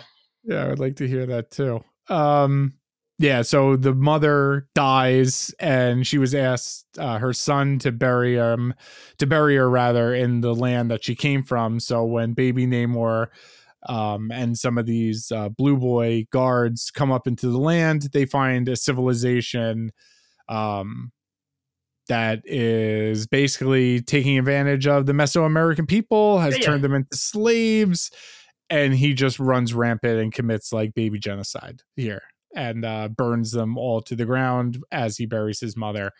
And one of the villagers uh, calls him the man without love in Mhm. Spanish, and the Spanish word for love is amor, and you put an N at the beginning of it, and that's where he adopts his name, Namor. What did you think of this being the explanation for the name Namor, my friend? It's Um, very silly, but I I dug it. I like that it has a meaning a bit. I uh, the, I'm glad that that's not the only pronunciation we see. Yeah, Uh, yeah. like every other character uses the uh, the other A pronunciation. Uh, I uh, I dig it. I I don't know which one is his proper name. like he, just, he seems to have titles more than names. Yes, yes. Uh Namor then shows Shuri well- the Talokan civilization. One last thing, I'm glad it's. I know I've said it in the podcast before, but it bears repeating. I'm glad that his last name's not McKenzie. Oh no I shit, man. fucking Yeah, hated yeah. that in the comics, and with him being a mama's boy, Fenn's son would have been made more sense because his mother's name in the comics is Fenn. Uh, His mother's name in the movie is Fen as well. oh wait, I didn't catch her, her name. Oh wait, Yeah, I, I literally just saw it in the credits because I have the uh the uh IMDb pulled up, Hmm. and the mother is credited as Fen, and I was gonna say it. That's awesome. very nice, very nice. Yeah, yeah, yeah. Um, so Namor shows Shuri the Talokan civilization. Uh, she's in Well- a, a suit. She's in the jet the the you suit. skipped over Namor makes a funny. I uh, Oh, what is Namor's funny? Oh, Oh, where the he suit, talks the about suit. uh, he goes on to uh where he says she can go as she is, but it'll crush her bones because of the water pressure. And he goes into all this detail, and it's like Monty Python, the Briggs of Robin bit, where he Yeah, yeah, yeah, Yeah, and or you could just wear a suit. We have plenty. Uh, yeah, Namor makes it funny. I don't think it. I think it's an okay use of humor for him. I don't like Namor cracking jokes, but I don't thought that think was I don't think it's joking. I think that's like the inadvertent humor. I think is how you fucking deal with Namor humor. Why do you think he has so many suits if this is the first outsider that he's ever brought down there? Uh, because it is not. Okay. I, I, I, I think there usually aren't survivors. Uh, okay. But why would he bring them down in a suit if he, you know, he just wanted to show them before he cut their heads off or whatever? Hmm, yeah, yeah. that's true. That's true. Um, and uh, like uh, they don't really go into it in this movie, but I do hope he's a bit of a ladies' man. I uh, we talked about Portman on. I would have liked to have seen more of him trying to woo Shuri a bit. yep. Yep. Uh, Yep. Yeah. Yeah. Yeah. My friend who I saw with on Thursday night, she's like, "Oh, are they gonna fall in love during this scene? Because it's like my world's not too different from your world." And in my I'd head, I settle was for like, falling in lost. It's "Yeah, yeah, yeah." Well, he's oddly like he's butter toned. You know Mhm. what I mean? He wears a speedo with confidence. You know. so I liked how they use jet streams to get to Talokan quite a bit here. Like they they follow those jet See, streams the way underwater. you say it, it makes it sound nice. I was thinking undertow. Okay, those are jet streams. drowns people. Yeah, it's the same thing. It just sounds nicer as a jet stream. They It called them jet like streams, and uh, travel. I think yeah. of just people being dragged to their deaths. I think of Ecco the Dolphin because that's how I got Oh, from stage to stage. Yeah, yeah. Um, I really dig how Talokan looks. Like, Mhm. I think it's really cool because there is this preservation of Mesoamerican culture, Mhm. like as opposed to Wakanda that kind of like built up its technology. This is like a land that is like based in its roots. You know what I mean? So Yeah. hard. I like the way they show the city too.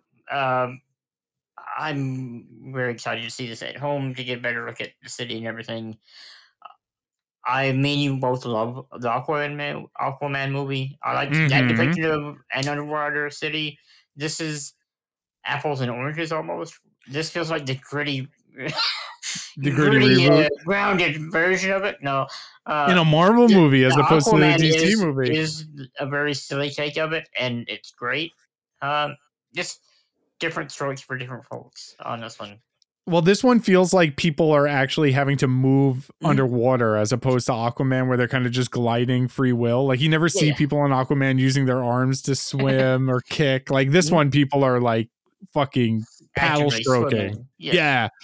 And Atlantis in the DC Aquaman movie is kind of built on a flat plane and Mhm. built up, as opposed to Talokan, which is built literally free of gravity's restraints, Mhm. you know, which is pretty fucking cool. Um, I also like the Mesoamerican pyramid shape with the Wakandan, oh no, Jesus, the uh, vibranium sun Yes. under the water. That was cool looking.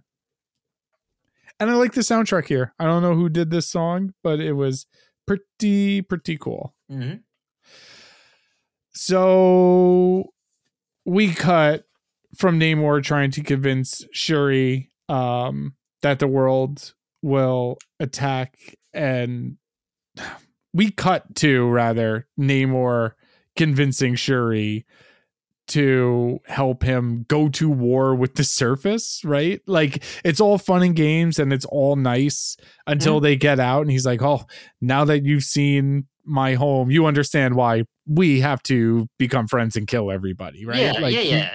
you get it. Yeah. um and she's like, "No, like Yeah, yeah, that well, is also- fucking crazy." he comforts her with her grieving and everything a little bit. He doesn't give her any, any advice for why these things happen or anything, but uh, he does mention that only the most broken people can be great leaders, as a, a saying in his society. I think it sounds quote. nice. I don't think it really follows. I can think of plenty of damaged people that probably wouldn't be great leaders. I Damaged think we elected one not too long ago. I, Yeah, yeah. Kanye West running for president, obviously in 2024. Yeah, yeah, I it sounds nice, but yeah. Uh, It, being damaged doesn't uh prevent you from being a good leader, I don't think, but uh I guess depends on how you're damaged. hmm Um, he does also gift Shuri his mother's bracelet, right? I did wonder if that was the same one. Uh, I only see it briefly before and yeah. I Yeah, thought it it- was, but Yeah, it looked like the same one to me. yeah, yeah, I, I thought so too, but Yeah, Shuri's like, no way, Jose, though, pretty Mhm. much. And he's like, my It name's is- not Jose, it's Nemor. and she turns him down on his uh plan to join the event or the invaders rather. Just the uh Is that what you thought this was no, going to be? no, no, not yeah, at all. yeah, I just have it in my notes as time to invade. And yeah. hmm the Invaders is a superhero team, World War II era, with Namor, Famously featuring Namor or Namor. and, and a few other fellows that you may know. Mhm. And uh, a few you will not, probably. and a bunch you won't. And one that you'll be confused isn't the one you think it is. Um, Yeah, yeah, Miss America, the Wizard. and- oh, I was thinking the Human Torch. We also have oh, Miss oh, America oh, too. Yeah, yeah, yeah. So a couple, Torch. yeah. So yeah, yeah. several that will be different characters. Granted, they don't call Miss they don't call America Chavez Miss America in the in the fucking movies, which is fine because America Yeah. Chavez is a cooler name. Yeah, I just call her Girl Captain America, but whatever. Yeah. So we cut from Namor trying to convince Shuri that the world will attack them. So they need to go to war with the world to the world powers actually planning to wage preemptive war against Wakanda. Um, right. Val Ross and Secretary of State Richard Schiff are all sitting around a table. And Richard Schiff is basically like, the president wants to destabilize Wakanda immediately. um, so now that we know General Thaddeus Thunderbolt Ross is no longer the Secretary of State. We know that it's Richard Schiff, and we know that the President of the United States, who's mentioned twice in this movie, wants to be aggressive against the Wakandans. Do you think that Harrison Ford has been cast as President Thaddeus Thunderbolt Ross? I want to say it's been confirmed that he's playing Thunderbolt, but I don't know about President. I You don't think that I would do- be a good little- a total possibility? Yeah. Uh, Yeah. And like how relevant would it be to have an American president who's pretty much like a demigorg to uh screaming about things to blame stuff on? Like if you just had Thaddeus Ross being like, it's their fault, it's superpowered people's Mhm. faults, you know, like that would be pretty fitting with the you know, the times, some would say. yeah, yeah. Um with uh, Fontaine being in the scene, I was thinking of the Thunderbolts and how I don't really know what they're gonna do with this fucking team in the MCU. I I don't see like either of the earlier incarnations being what they're going to do. yeah. Yeah, so are they just gonna be mercenaries, or are they going to be destabilizing Wakanda? Uh, are they going to be black ops for the United States Mhm. to doing these secret missions? yeah, yeah. You Maybe know, for President Thunderbolt Ross. that's why they might be called the Thunderbolts, Mhm. except fucking Val is their leader. You know Yeah. what I mean? That would make sense because she is being her boss is Thunderbolt Ross, right? yeah, yeah. Yeah. Uh, so while Queen Ramonda summons Namor to meet, they have a little uh, discussion on the beach about the terms of his prisoner's release. Uh, Nakia breaks Shuri and Riri Williams out of the Talokan, like not underwater yet, the Well- waiting room, right? I, I do want to mention that Namor tells Queen Ramonda that uh, he just threatens her, tells her that he will kill Shuri. I don't think it's a very Namor like move, but I've been reading a lot of Silver Age fucking Namor. Yeah, yeah, yeah. cards. yeah, yeah. Hickman, Namor, uh, probably. Yeah, I, and I think the way he says it is a very Namor way. Like he And says it he so could passively. Yeah, oh, yeah, yeah, that too. Uh-huh. Mhm. Like he's saying it like this is not a big deal. This is just another day for me. You know what I mean? There are also kind of two Namors. There's him as a person and him as a ruler. That's kind of the duality a lot of uh, the Marvel leaders have that makes them interesting. Agreed. Agreed. Um, Nakia breaking Shuri and Riri Williams out of this uh Talokan waiting room area. Mhm. Um, Nakia shoots one of the uh the blue ladies in the tummy. and the mer person's death kind of becomes the first act of aggression between the nations, right? The first act, like they drew first blood. The Wakandans drew first blood. they did. They did. yeah, and Namor is fucking pissed, and he gathers his people for an attack, and his throne is made of the jaws of a megalodon. The uh, the score as it exits to the scene with Namor uh, uh, uh, descending onto his throne, like the, Mhm. the warbling uh, sound effect they use, and then the uh, the score is just filled with dread. I, I liked it a lot. Amazing. Yeah, it's great work. And his uh speech that like rise people of Talokan and like that that stuff Yeah. is fucking cool. I also laugh every time because like the uh, Talokan Atlantean like salute is like I'm doing it to you now, Travis. Yeah, the Kamehameha thing. Hey, Yeah. It doesn't look as blatant in movie as it does if you're doing it in reality. It looks very silly when you're doing it. Yeah, yeah. Um and I love it. Um I, I know we've probably mentioned on podcast a lot. His uh, royal uh, garb is fucking awesome. it rules. Yeah, it rules. And uh, yeah, yeah, it's awesome.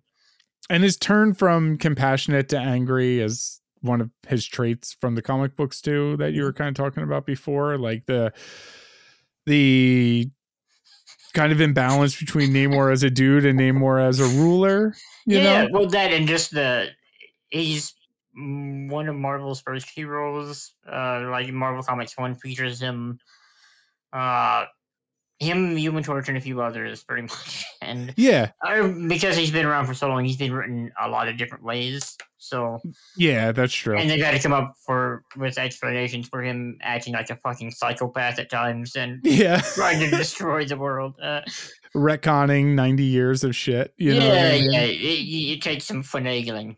yeah yeah yeah nothing that comics can undo though there's No, nothing that comics can undo then maybe they'll bring Dr. Manhattan into the Marvel universe for a uh Just to piss A off Alan Moore? Is that Yeah. what the, The just to piss off? Alan Moore. Yeah. Yeah.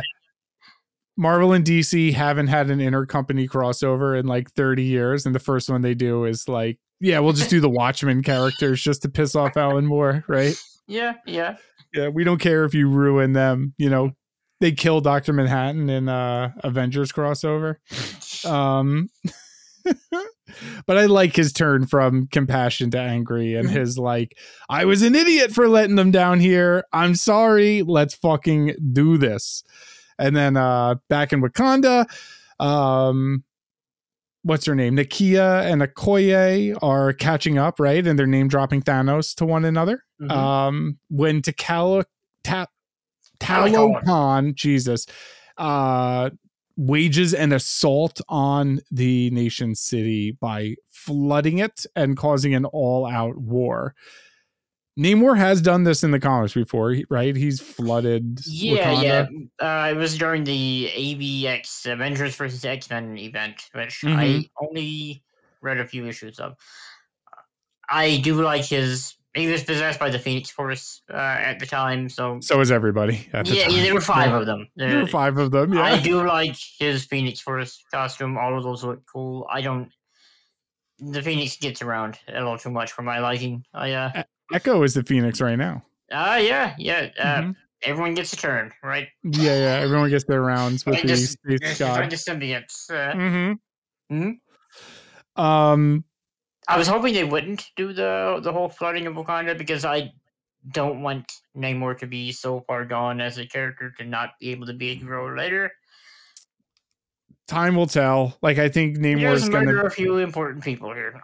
Yeah, he does. Or at least Um, one, but yeah, we'll get there. He also makes me like Wakanda's a landlocked nation. They say it like constantly. He gets enough water to like flood a good portion of it, but I guess the river. I don't know. You could probably write your way around that, right? Yeah, yeah, yeah, yeah. Yeah. Namor taking care of all the Wakandan The uh, the vehicles. river was unearthed from underwater uh, earthquake activity mentioned in Endgame. Uh, Oh yeah, maybe Yeah. that's a good a fucking. river. I uh, Mhm. Yeah, that's it's why they not have new uh, a new mechanism for entering the city. exactly, and they um they didn't flood it with ocean water. They flooded it with like some sort of artesian well underneath the plates, right? Something along those Something lines. along those lines. That's close Something enough, along- right? Yeah, yeah, that works. That works. Marvel, call us. We figured it out. Good job, Travis. Uh, we get some a bit with M'Baku, and he uh winds up underwater for a bit and sees an orca, but not the uh, submariner villain orca. Not to be confused with orca. Yes. yeah the movie Orca. Uh, Free Willy's revenge here, huh? yeah, not to be confused with uh the Michael Jackson uh single um from the movie Free Willy. Um I like Mumbaku throughout all of this. There's a point where he tries to size up Namor and Mm-hmm. Yeah, Namor does Maybe the that's why he changes his mind about maybe we should kill this guy. Maybe we should just not piss this guy off too much. Yeah, because he gets punched in the tummy, and for a minute you're like, "Oh my god, did they kill Mumbaku?" Yeah, yeah, he gets the the hard wooden armor on the front of his chest shattered. Mhm. Thankfully, he had vibranium underneath. Yeah, the wood is just ceremonial Yeah, yeah, and he gets Yeah. much cooler armor later on. Yeah, it's like chrome on it, and it's like a gorilla, and very cool. He never takes up the mantle of the man ape, though, Travis. Wonder why? Wonder why they wouldn't do that. I imagine they probably don't call him that in the comics anymore either for some reason. Uh, yeah. Yeah, I, I would say so. Uh, yeah. The, I, would uh, say that the people that wrote Black Panther in the comics are, were probably very well meaning, but the name was not a great choice. Uh, there, there is a funny story about a Marvel editorial complaining about the lack of white people in Black Panther comics. So the next issue, uh, the writer had him fight the KKK. Uh, yeah, yeah, yeah, yeah. that, that's a pretty good kind of good fuck you That- to that- Marvel editorial for the yeah, note. yeah, a nice Yeah. compromise, I would say. hmm Do you think that having Everett Ross and Val in this wasn't really like it wasn't really Marvel's agenda to have like oh set up for other things. It was just like editorial notes, like not enough white people in this movie. No, no, I don't think it was that. Uh, yeah, Okay. Yeah. I think it was just no. We need to set up more movies. yeah, we need to sell more toys so we can have a Val toy now, you know. Um I like how the Talokan shields are made from turtle shells quite a bit. I didn't notice that. I'll I'll definitely pay attention for that later. And Namor's wings are on full display in the sequence. They use them kind of in an interesting way where because they're so small it allows him to move really quick and Yeah. like turn really quick. He's like a hummingbird. He just flits from one spot to the next, kind of. It. I really like the way he flies. Uh, it Mhm. or something we've seen done a million times. A super a person flying. It's a little different. Yeah. And it makes sense of a very silly thing in Yeah. a cool way. You yeah. know, I mean, we just saw flying physics in the movie we talked about last week with Black Adam and Mhm. how they didn't look a whole lot different than the way Henry Cavill moved around in Yeah, the yeah. Snyder movies. So to see flight mechanics used in a kind of different and interesting way, and it wasn't just your stereotypical fly in the sky, Marvel kicky punchy laser beam shit was pretty fucking neat. Like him dispatching those spaceship Wakandan spaceships is pretty fucking cool. Mhm. Did, did did the Wakandan spaceships look like they adapted Chitauri technology? By the way, in the way that they kind of looked like uh Uh, the like the sky wells. creatures? Yeah. yeah. Yeah, yeah. I didn't think about that Didn't mention it, but yeah, kind of. Yeah, it was just something that I thought of like while I saw them in motion. I was like, oh, it's a new kind of uh starship. What do they call the other one? The Talon or something along those lines. What is that toy called? Um, I I'm not sure on that. Uh, I will criticize one thing. We were praising the Namor flight stuff. The bit where the bridge is getting blown up and he dives into the sea is probably the worst CGI in the movie. sure. Yeah, uh, I didn't hate it. Still, it was considering how good the rest of the CGI is. I I didn't fault it too much. Yeah, there are some kind of janky CGI bits, Mhm. like the uh scene that we were kind of just praising before when he was underwater and they're like like rise Yeah, Khan, the- rise the- his face CGI looks weird, right? looks fucking super weird, Travis. I didn't Yeah. want to like rain on the parade there, but Yeah, yeah. I had kind of forgotten about that one. Uh, he looked like a PlayStation 3 cutscene character, kind of, right? A little bit. I hope they polish it a little bit more before the home release. The way they've been editing some of the other CGI and stuff. So Do this you is think it, most important movie. This is 100% their most important movie? Yeah. Uh. But do you think that that was janky because that was CGI'd and they wanted to make it look like murky and underwater? Because I was wondering, like, what is the choice? I could see that do that. maybe, but yeah, I don't know.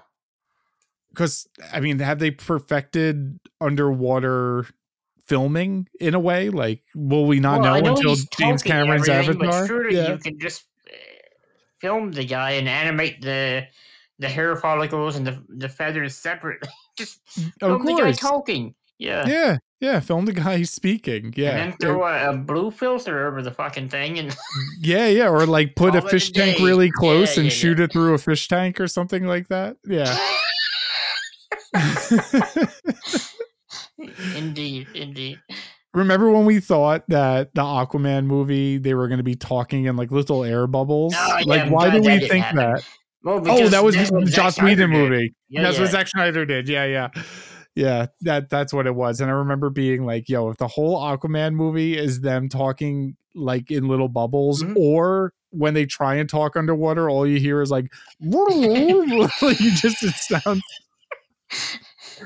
That would have been hilarious. I uh, just Yeah. need subtitles for the whole thing, uh, even though Mhm. it's in your native language. Uh, yeah. yeah. There has not been an underwater fart bubble joke in Aquaman or any of these underwater movies yet. Do you An think opportunity. I'm glad they missed. I know I'm not big on know, the fart humor. The, how funny would it be if it was a bunch of people standing in a circle in Atlantis or Talokan and everyone's like blow the biggest bubbles or no? not the biggest bubble, but they're all like, "All right, is everybody ready?" And it just turns to the one guy. Maybe he'll be the Aw. chubby blue man, and Mhm. it's just like a bubble comes up, and they're like, "Oh, seriously?" Yeah, you know. Uh, I hope Marvel has stopped listening to our podcast. I don't want them Mhm. getting ideas now. That's the idea they get. That's that's what they take. Jason Momoa, my man. That's you know what I mean. Um, I like that we see them saving civilians. That's uh, always nice touch that Marvel goes out of their way to show, Mhm. right? much to the uh, the detriment of the film, according to some. might.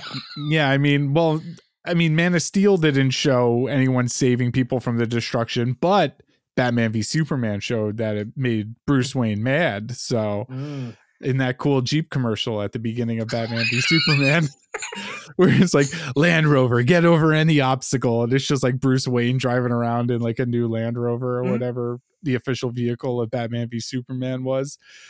Um, Very make employees that guy had. That they would stay at work loyal. while there were 99 911s. So, mhm. yeah, Yep. yeah.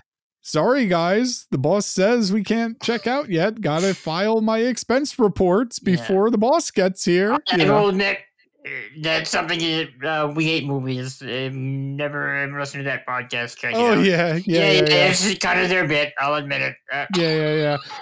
they also make note of uh the one guy whose name is like jack Mhm. the whole time and it's like jack get over here get over here um yeah batman v superman's a fucking weird movie man and i'm happy is. Yeah. is. and I feel like so much of Marvel and it started in Age of Ultron really where it was just like yo guess what DC we're going out of our way to show our heroes do this like most of the Yeah. time isn't spent fighting giant robots it's spent like saving the people of whatever Yeah, like the entire final act, it's about equal parts. Mm-hmm. Yeah. Um I like Namor going up to Queen Ramonda and the way his little wings perch on Mhm. the on the balcony, on the little lip outside of the window. It, they like zoom in on the little wings like stopping like they're pigeons. You know what I'm talking about? yeah, yeah, I do. I do. Like a little That's pigeon person. Yeah, yeah, on like a city. you made me think city of like a shoot commercial because you, yeah, it's or a Quentin Tarantino film. If Imagine Tarantino made the Namor movie. It would be our perfect Namor movie. yeah, you know? yeah, and just staring at his feet and his ankle wings for ninety percent of it. Yeah, Would Brad Pitt, Leo, or Christoph Waltz play uh, Hmm? Namor? Because Jamie Foxx probably wouldn't be the best choice. Um, oh no, probably not. Probably not. probably not. Probably not. Um, it's Christoph Waltz doing Aldo Raine as Namor the Submariner. Or he gets Margot Robbie to play him, um, just so he could show her feet some more. Um, yeah, so Namor fucking blows up the fucking throne room that was holding Queen Ramonda and and Riri. gives Shuri a promotion by But- murdering his her mother. yes, yes, pretty fucked up way to become the boss, but still, Shuri, now's your time. Before he blows up the room, what does he say as he's throwing the bombs, Travis? Oh, I don't recall oh, right offhand. His famous catchphrase, uh, Imperious Rex. I thought he says that later in the film. He does? The, the duel. Okay, I missed it in this one somehow. He says it in his native language at the end of the film. Yeah, but we get our first imper- oh, first I, of I two have Imperious even heard it then. It just Yeah. said in English. Okay. Yeah, yeah. I didn't hear it until my second viewing, so it's okay. And I was on the lookout for an Imperious Rex the whole time, so I could turn to my friend and say, "He said the thing." You know what I mean? Did you also Um, tell them that that doesn't really mean anything relevant other than it sounds cool and it's a Sounds so cool though. it sounds it so does. cool. Sounds so cool. Doesn't make much sense for the character, right? is he of Greco-Roman descent or is he like Irish? Because his name's like McKenzie. Yeah, I assume Atlantis in the comics is uh, has a, a Roman tint to it, but Sure. but it's always been ambiguous on that. Uh, Yeah. So Riri begins to drown, and Angela Bassett gets to flex her amazing arm muscles uh, as she goes to swim and save her. And I kept thinking in the beginning of the movie about, I was like, wow, this lady's shoulders are bigger than mine. They're incredible. you know, she would make a great swimmer. She could probably do the uh, like the hundred yards like Yeah. real quick. You know, so I was glad to see her um, arms on full display, Yeah. making the turns most out she's not a great swimmer though. yeah, it turns out she dies. Um, Yeah, she yeah. forgot that she has to hold her breath, and um, the key part of swimming, I can't breathe underwater, Mm. um, unless I am a um, what are they called? Homo mermandos. Homo Mermanus. Yeah, Homo Moranus. Um, so I didn't expect Queen Ramonda to die in this movie. I didn't either. Pretty devastating little sequence with them pulling making light Shuri of it, or back. at least I am. Oh, I am too. Yeah, Yeah, yeah, yeah. I am too. uh, but I, I sincerely wasn't expecting her to die. And um, well, I've already told you I was expecting her to be a Black Panther soon. So why else would you have Angela Bassett in this good a shape in this movie Mhm. if you weren't going to put her in an action sequence, right? Yeah, like yeah. I think about that all the time with these Marvel superheroes. Like people get so jacked to do these things, but they like sometimes don't even do anything in it. Mhm. Like remember when fucking um God, J.K. Simmons, the Whiplash guy, got like super duper jacked to to be like on a newsreel at the end of a Spider-Man movie. yeah, or he played Commissioner Gordon. That's what he oh, got jacked oh, for. okay, yo, oh wow. Yeah, yeah. Zack Snyder was just like, you got to get ripped because we need a ripped Commissioner Gordon. I bet And- they thought there was going to be like a GCPD spin-off show after that. There's going to be so much demand for more Snyderverse stuff. Yeah, more Jack J.K. Simmons Mhm. telling him to keep tempo and fucking smacking him. Um, um, yeah. The the Marvel like beauty aesthetic is a fucked up thing. Like these people getting. And one thing I kind of do admire about Shuri, like I mean, she's in good shape, but they like didn't make her like bulk up or anything for this movie, and she's got a lot of action scenes in this, She, I, I or at least her face on a stunt double does later on in the movie. Uh, she's very uh, lithe, I guess. Uh, you could argue it's cat-like. I, uh, Yeah, yeah. I, my initial uh, inclination was to say Pharrell, but yeah, yeah, yeah, yeah. yeah, yeah. We haven't talked much about Letitia Wright, um, who is arguably the main character of this movie. Oh yeah, well, I don't even think there's an argument. She's definitely the POV character for your your protagonist, main one. Yeah, she's like who you're following. Yeah, you yeah. know, and kind of to that extent, we haven't even brought up how this movie could have just been called like the Women of Wakanda, the movie, Yeah. right? Yeah, yeah, they could have settled the uh, who's going to be the next Black Panther uh, in a lot of different ways, or actually played into that somewhat if they wanted to. Yeah, It's never really a mystery, and I see why they didn't play it up in the trailers because it's not really a plot point. It's and just, it would have told you Mhm. like who the I, one of the things i kind of am liking about this movie is like i don't know who the main character is it's more just like an ensemble movie it like really is like an ensemble movie I you know see that. I mean? Yeah, yeah. yeah so like playing up like who is the black panther would have been like you know who's gonna be the new that. black panther Yeah. yeah. yeah. but like who do you think that this movie would have been a better movie if it was like who's going to be the new black panther and that was like the central mystery of it the entire time like most of this movie is like are they going to be able to overcome the grief of king t'challa Mhm. and um you know beat namor you know Yeah, yeah. it- it's not necessarily like who's going to be the new black panther which is what i thought no. this movie was going to be I did too. I did too. I Yeah. I like the amount of Namor got, so I, yeah, I wouldn't say it would have been better. It just would have been different. Yeah. And do you think that any of the characters in this movie, sans Namor, who get like more than 10 minutes of screen time, are any of them a dude? Are any of them are, a you- Are guy? you about to complain about the MCU? Is No, what- I'm about to say how no one has even like like this hasn't even like been complained about yet. It's kind Oh, of no, incredible. Like because it's it. like, oh my oh, you have? Fuck. Yeah, yeah, yeah. I saw some uh, conservative guy on Twitter earlier. Uh, it, was a black guy, but he was complaining about how the Oh. movies are racist against black men. Oh yeah. Yes, yes. His Twitter handle is like Uncle Tom from the house or some uh, shit. uh, I was thinking of the Boondocks character, uh, Uncle Mhm. Rufus or whatever his name is. Right? Yeah, I got I got a text from my friend the other day calling Kanye Uncle Rufus, and I Uh. called him uh, Kellyanne Conway, which I thought was. Oh funny. yeah, yeah, yeah. Jesus. yeah. Fucking um, Uncle But- Ruckus, I think maybe. Uncle Ruckus. Yeah, yeah, yeah. yeah, yeah. But I haven't seen any complaints about it, and it didn't even like sink into my mind after first viewing. I didn't just sit there and be like, "Wow, it's kind of amazing that this was a giant." Two hundred million dollar movie with all female heroes. Yeah, yeah. You I know mean, what I mean? There's It's kind of a- M'Baku, but even then, he's he's not in it. He doesn't get most of the action beats, really. And he's He got like one. less than 10 minutes And of it- screen time, yeah, right? yeah, yes, yes. And he gets fucked up by Namor. That's hmm Yeah, he gets bitch slapped. Mhm. Yep.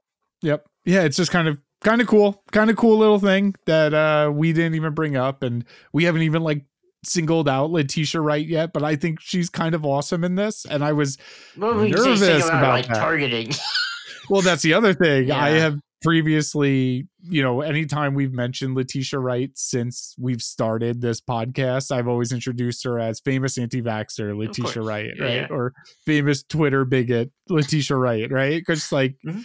there was a lot of controversy. Like, are they even going to? it was bad enough that that Don Cheadle called her on Twitter about her fucking anti-vax, anti-trans bullshit. Uh, Yeah, yeah, uh, and and even some of the bullshit that she was sharing was kind of like shallow attempts to like like the um like I'm not taking this because of like the Tuskegee experiments. And Oh, yeah, stuff. yeah. And it's like, oh my god, you don't see who these people are trying to play exactly to you, like to spread this bullshit.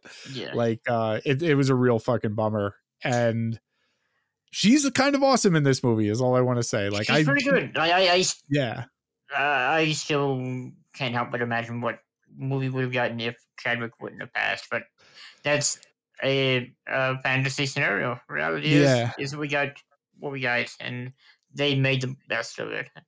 Yeah, and you could see what this movie would have been with Chadwick, though. Like you Well, see the like, movie they that is, Black Yep. Panther conflict is one of the things that people that have only read newer comics see Black Panther and Namor as arch enemies. That's not really been the case until Hickman's Avengers, pretty much.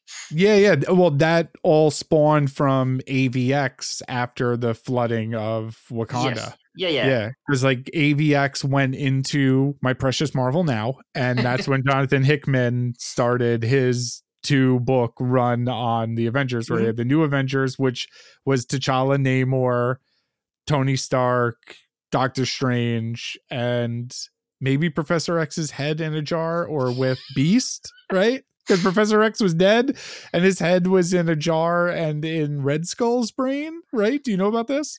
Ah, it's been a minute since I've read. uh, Okay. yeah, yeah. Okay, that that wasn't in Hickman's Avengers. That was Oh, in uh, no, that was all going on in Marvel at that time. Oh, so yeah, yeah. like, No, I don't recall uh, Yeah. any of that. So, oh, the table setting's great because Cyclops killed Professor X in AVX, Mhm. but Professor X's brain was like taken from his body by grave robbers and got put into the Red Skull. And like Beast had a little bit of it that he used to like talk to Professor X about. oh, wow. and then and then they started this thing called the Avengers Unity team, which was an X Men. no, that was and the Uncanny Avengers run. that was the Uncanny The Rick Avengers run. Yeah. Yeah. the Rick Remender, and their first big arc was fighting the Red Skull, who had Professor X's brain. Okay, yeah, yeah. I, I've read some of Uncanny Avengers. I didn't know that that was what was going on with the Red Skull. And Yep, that's what's going on with the Red Skull in Okay. that book. Yeah, they resurrected Professor X and Red Skull into this one being who Mhm. that's why they had to start the Avengers Unity Squad. Um and that book was fun for like 6 issues because uh Joe Cassaday did the art too. Mhm. Uh who kind of rules. He did the art on uh Whedon's Astonishing X-Men yeah, yeah. stuff. Yeah, I like that guy's style. Uh, but Remender hated Marvel at the time. That was the panel where he told them to uh, joke on hobo piss or something Oh, is like that, that. why that series ended prematurely? Yes, sir. And Remender left Marvel at that time. Yeah, it was pretty funny. Um, He hasn't come back either, right? He has not come back. He went off to Image and did uh, like Black Science and Okay. um, Deadly Class, and he's thriving. Rick Yeah. Remender's thriving. Um, He's a, a gnarly dude. You know Best what's funny? X-Force run. yeah, by far the best X Force run. By far. Like the uncanny X Force totally rips. Mm. Um, but yeah, that was one event. There were so many Avengers books at that time. But the two mainline Avengers books were the Hickman Avengers teams yeah. and uh, the Illuminati one and the New Avengers was like this whole Black Panther, Namor, like conflict. Uh, bit conflict, where they're on like- the same team, but they also fucking hate one another. yeah, badly. yeah, yeah. And Na- Namor won't help during the Infinity event because it's like at Wakanda and they won't allow him in. That's yeah, where all well, at one point, uh, when Thanos is hunting for the Infinity Gems, Namor lies to him and basically tells him that what he's looking for is in Wakanda and sets the Black Order on them, pretty much. yes, Yeah, and it's like uh visually it's like identical to the battle in Infinity War, right? yeah it's very similar. I'm going to say it takes place in the Infinity uh, comic that Hickman did. Yeah. I don't think it's part of that necessarily, but it's not connected in the omnibus. Is what I'm trying to say. And Oh, it isn't. The Infinity think issues so. are not. Wow. Yeah, yeah. I uh, Becau- it's a that shame. infin- yeah that that's a bummer because that infinity event was one of the rare events where i just so happened to read the two books that were Yeah. coinciding with that event so you know how hickman loves a like spreadsheet like page in the beginning Yeah, yeah, Like, yeah. yeah. Uh, like- diagrams and charts and stuff. Yeah, yeah. Hickman loves diagrams and charts. And when he does crossovers, he loves the like, here's every book and the exact point Mhm. in time where I'm writing it. So you can understand my really annoyingly difficult story to understand. Um, and Infinity had some good ones. Like, that- Infinity also has uh, one cosmic bit that I absolutely love, where a bunch of the the spacefaring races all meet up, including like a brood queen who's talking in a sentient manner, and I, I just dug the hell out of that. And Mhm. yeah, I, hmm It's got a good moment where like Ronan the Accuser and Thor like join forces and Mhm. like everyone's got a hammer and a uh and a Ronan hammer. you know what I mean? Ronan is a just like, character that was uh, vastly underutilized in the MCU. agreed. So on that tip, how do you feel about Coogler being the Marvel guy who cares most about his fucking bad guys being actual bad guys, right? Like Yeah, yeah. We haven't gotten to the end, but ma- character. I don't like what he did with Claw. That's the only negative. Uh, just that in that he murdered him, and Mhm. Age of Ultron set up a, a, a bad guy for down the line, and then he's Mhm. dead midway through the movie. Uh, Yeah, you're mad that the the white guy died in Black Panther. I know. yeah, Um, yeah. He could have just been grievously wounded. Mhm. They could have just turned him into the uh physical personification of electricity. Isn't that what Claw is now in the comics? Read Right? my mind. Yes, Yeah, he's, yeah. he's a, a living sonic being. yeah, they could have like made him a ghost in a machine or whatever. Yeah, You know what I that's mean? not e- that's not difficult to animate. no.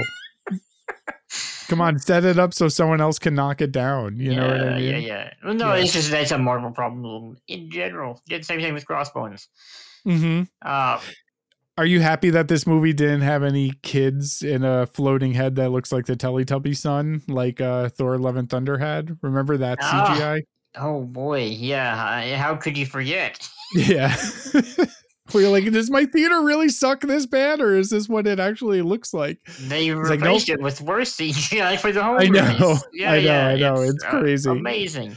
Yeah, it's fucking crazy, man. But Coogler, I, I was telling you before we went on air, uh, had this interview with Collider, and the guy asked him, like, you know, basically, how do you make bad guys that Yeah. matter and people give a shit about? Because Marvel has had this problem with bad guys that are just kind of stand-ins. Like they turned Ronan the Accuser into just like the guy The at the end of Guardian. Yeah, Well, just the guy, yeah, just like the guy, or Malekith, just into like the guy, the Mhm. big heavy guy at the end of the fucking movie. That the, guys main villain, villain of Jason Aaron's Thor run, pretty much. Yeah, yeah, Yeah, yeah. exactly. Very entertaining villain in that run. Uh, yeah, I definitely like Ryan Coogler's villains. Even Claw, he's entertaining while he's there. Uh, Mhm. But Yeah. yeah. I uh I would have loved for Ronan to have been handled with the care that Namor has. Yeah. Yes. Yeah, or even Killmonger had in the first one. Like Killmonger is such a nothing Black Panther bad guy, like oh comic yeah. book wise. yeah, you know? yeah, yeah. And Coogler turned him into kind of the main character You of that sell a lot of toys with that guy now. Oh yeah, oh yeah. We haven't even gotten to how you might be able to get a Black Panther Wakanda Forever Killmonger figure with Michael B. Jordan and cool fucking cool fucking robes. Mhm. Um we haven't even finished Angela Bassett's fucking funeral scene, dude. So Angela Bassett didn't get sucked up into a uh boo boo boo boo boo like They're just into keeping uh, a secret where they're keeping all these coffins. I guess. throwing them in the ocean. Namor's like, "Give me," you know. Um, Mumbaku has some good lines at at the the funeral Mhm. where he's kind of advising Shuri to kind of remain with her spiritual side and not bury herself into technology and for the rest of the movie basically Shuri's like nah fuck you basically and you know like Yeah. anytime Mumbaku gives her advice she's like or the exact opposite thing you know um yeah and she's just like will bury herself in technology for the rest He's of the he's fucking another movie. character that's trying to encourage tradition stuff, and yes fine.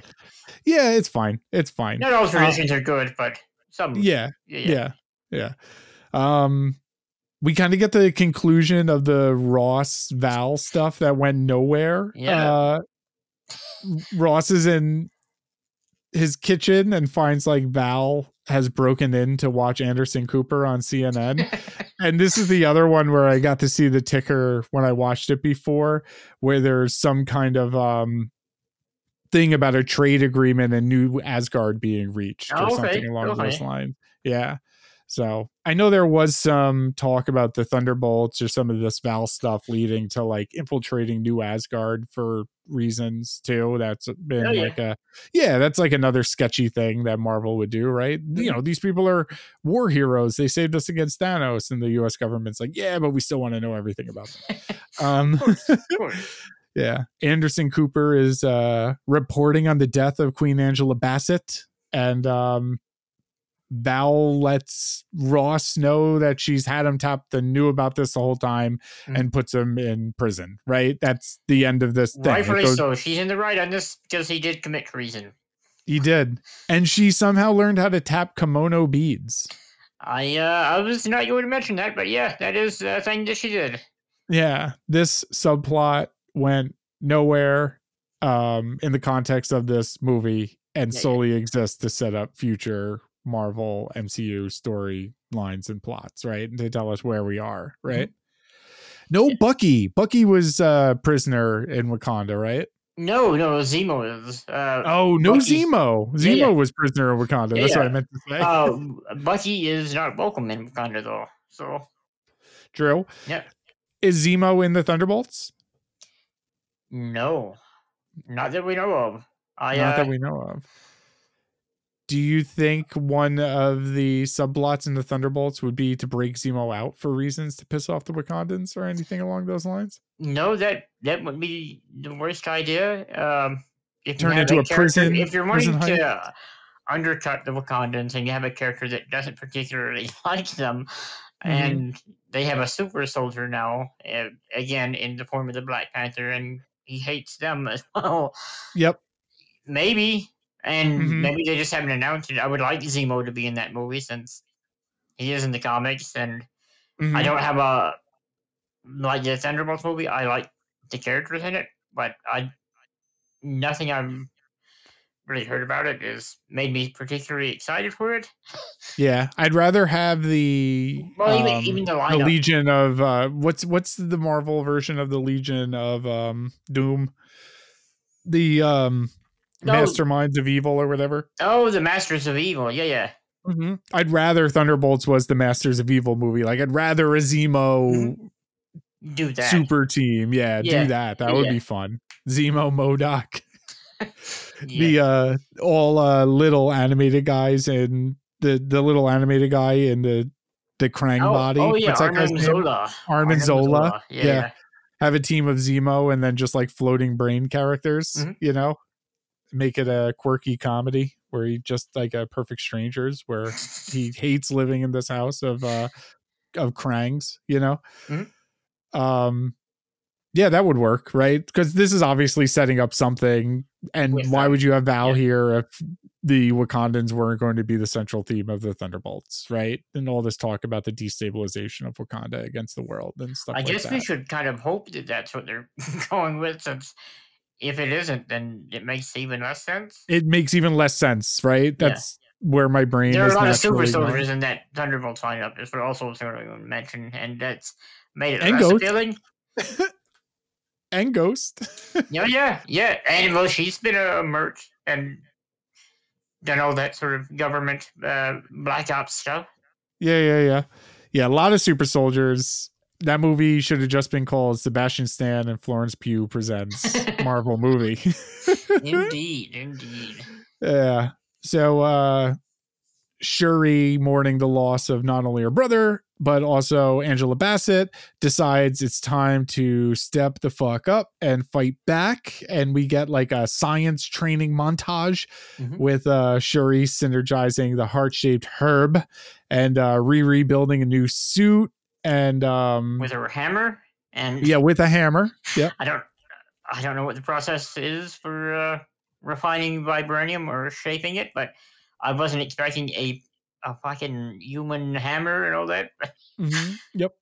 Unless it's a vibranium hammer, right? You think there'd And- be like sound waves involved of some kind, since they mentioned that does something to vibranium, but Yeah, yeah, vibranium on vibranium Mhm. uh famously causes like shocking rifts in reality in this universe. CGI as well.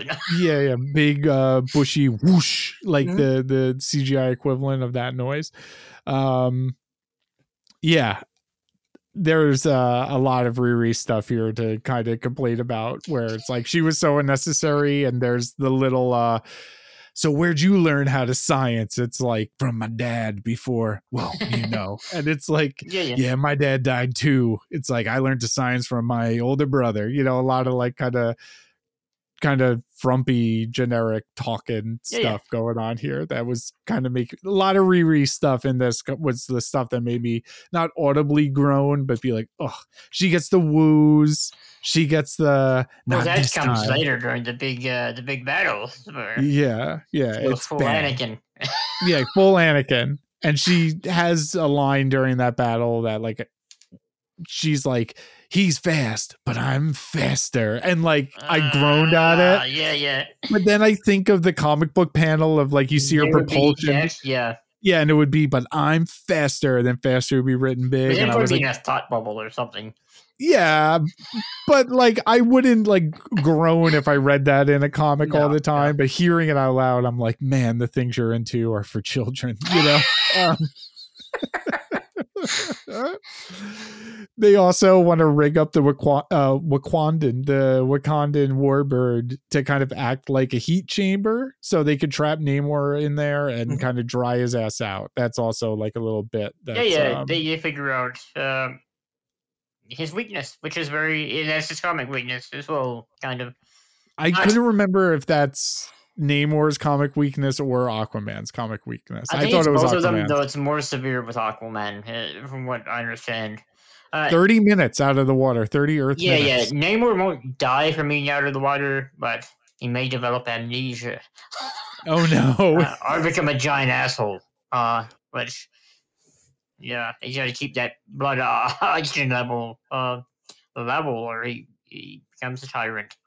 Well, there was um I know amnesia is your favorite trope in film. Definitely not. Definitely not. Yeah. Yeah. There's uh you know, I've I've often asked about it because of the amnesia subplots in the Fast and the Furious movies. and I'm like, you get excited, Travis, for when you finally get to see those. Um, but I was looking up like where Namor has appeared in other media. Mhm. Um prior to this movie like has there ever been a live action Namor that I don't know about? And I found out that there was this uh, short-lived American science fiction fantasy television series that ran for 13 episodes on NBC in 1977 before being canceled called The Man from Atlantis which starred uh, Dallas and Step by Steps Patrick Duffy as an amnesiac man who thinks he's the leader of a lost civilization of Atlantis, and he actually is. And this was supposed to be a Namor television show, but they couldn't get the rights to using the name Namor or something like that, so they just made this. Mhm. I had no idea this existed. It looks like in vein of Greatest American Hero or Six Million Dollar Man or something, though, right? Yeah, yeah, I could see that. I, I can't imagine pitching a Namor series, but the way they're doing it, where he's he's not gonna be in the water much. Yeah, yeah. He's gonna be Patrick Duffy having amnesia most of the time. Yeah, you know. yeah, yeah, Yeah. the scenes I see of um like the screen grabs I'm looking at, like where he's in the water, he is wearing like a green green swim trunks though, Oh, which is pretty cool. So I will be checking the show out. Um nice bit of irony that Shuri's able to synthesize the heart-shaped herb uh using fibers from the bracelet that Namor had gifted her. You know what I mean? Mhm. His his kindness leading to his eventual defeat. Um, so after synthesizing the herb, Shuri, Nakia, and Riri prepare it using the same traditional tools that we saw in the first movie. And uh, they lay Letitia Wright down and make her the new Black Panther. So yeah. This There's a was the- about possible cardiac arrest, and I wondered, are either of these two people doctors that she's?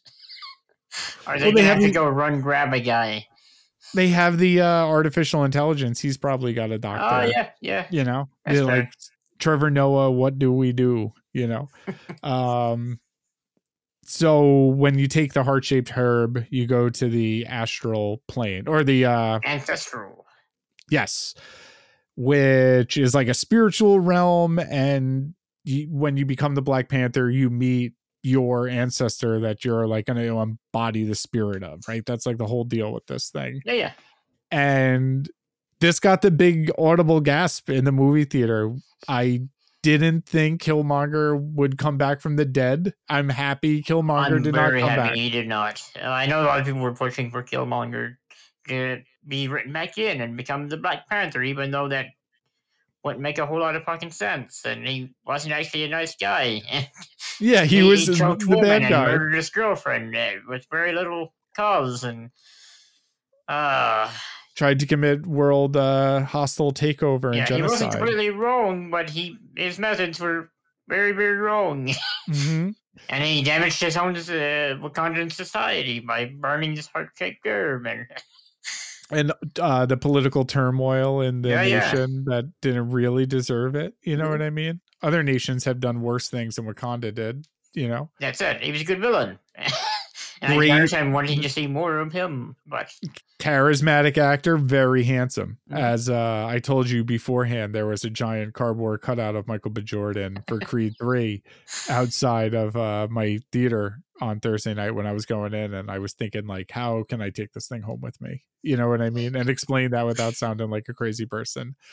Um, I liked how she saw Killmonger because much like Killmonger, she wanted to take the heart-shaped herb to uh for vengeance, to seek vengeance Mhm. on her dead um her dead uh relatives, you know, murderer, yeah. basically, right?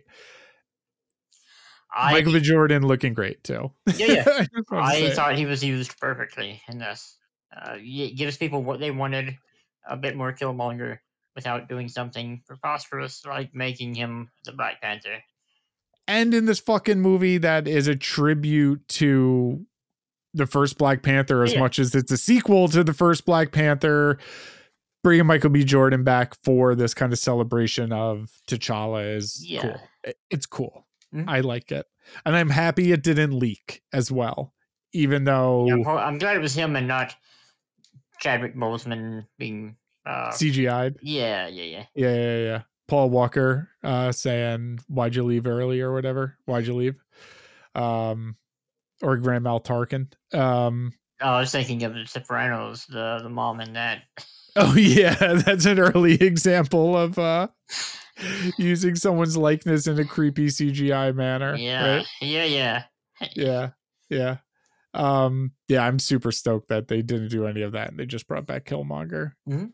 And this shot looked amazing. Like her getting mad and the throne room being the water and the fire. Yeah, yeah. You they know. showed that bit in the trailer. You wonder how, how that going on or whatever, but it makes complete sense here. And him playing the devil on the shoulder thing, where Yeah, yeah, yeah. Uh, Yeah.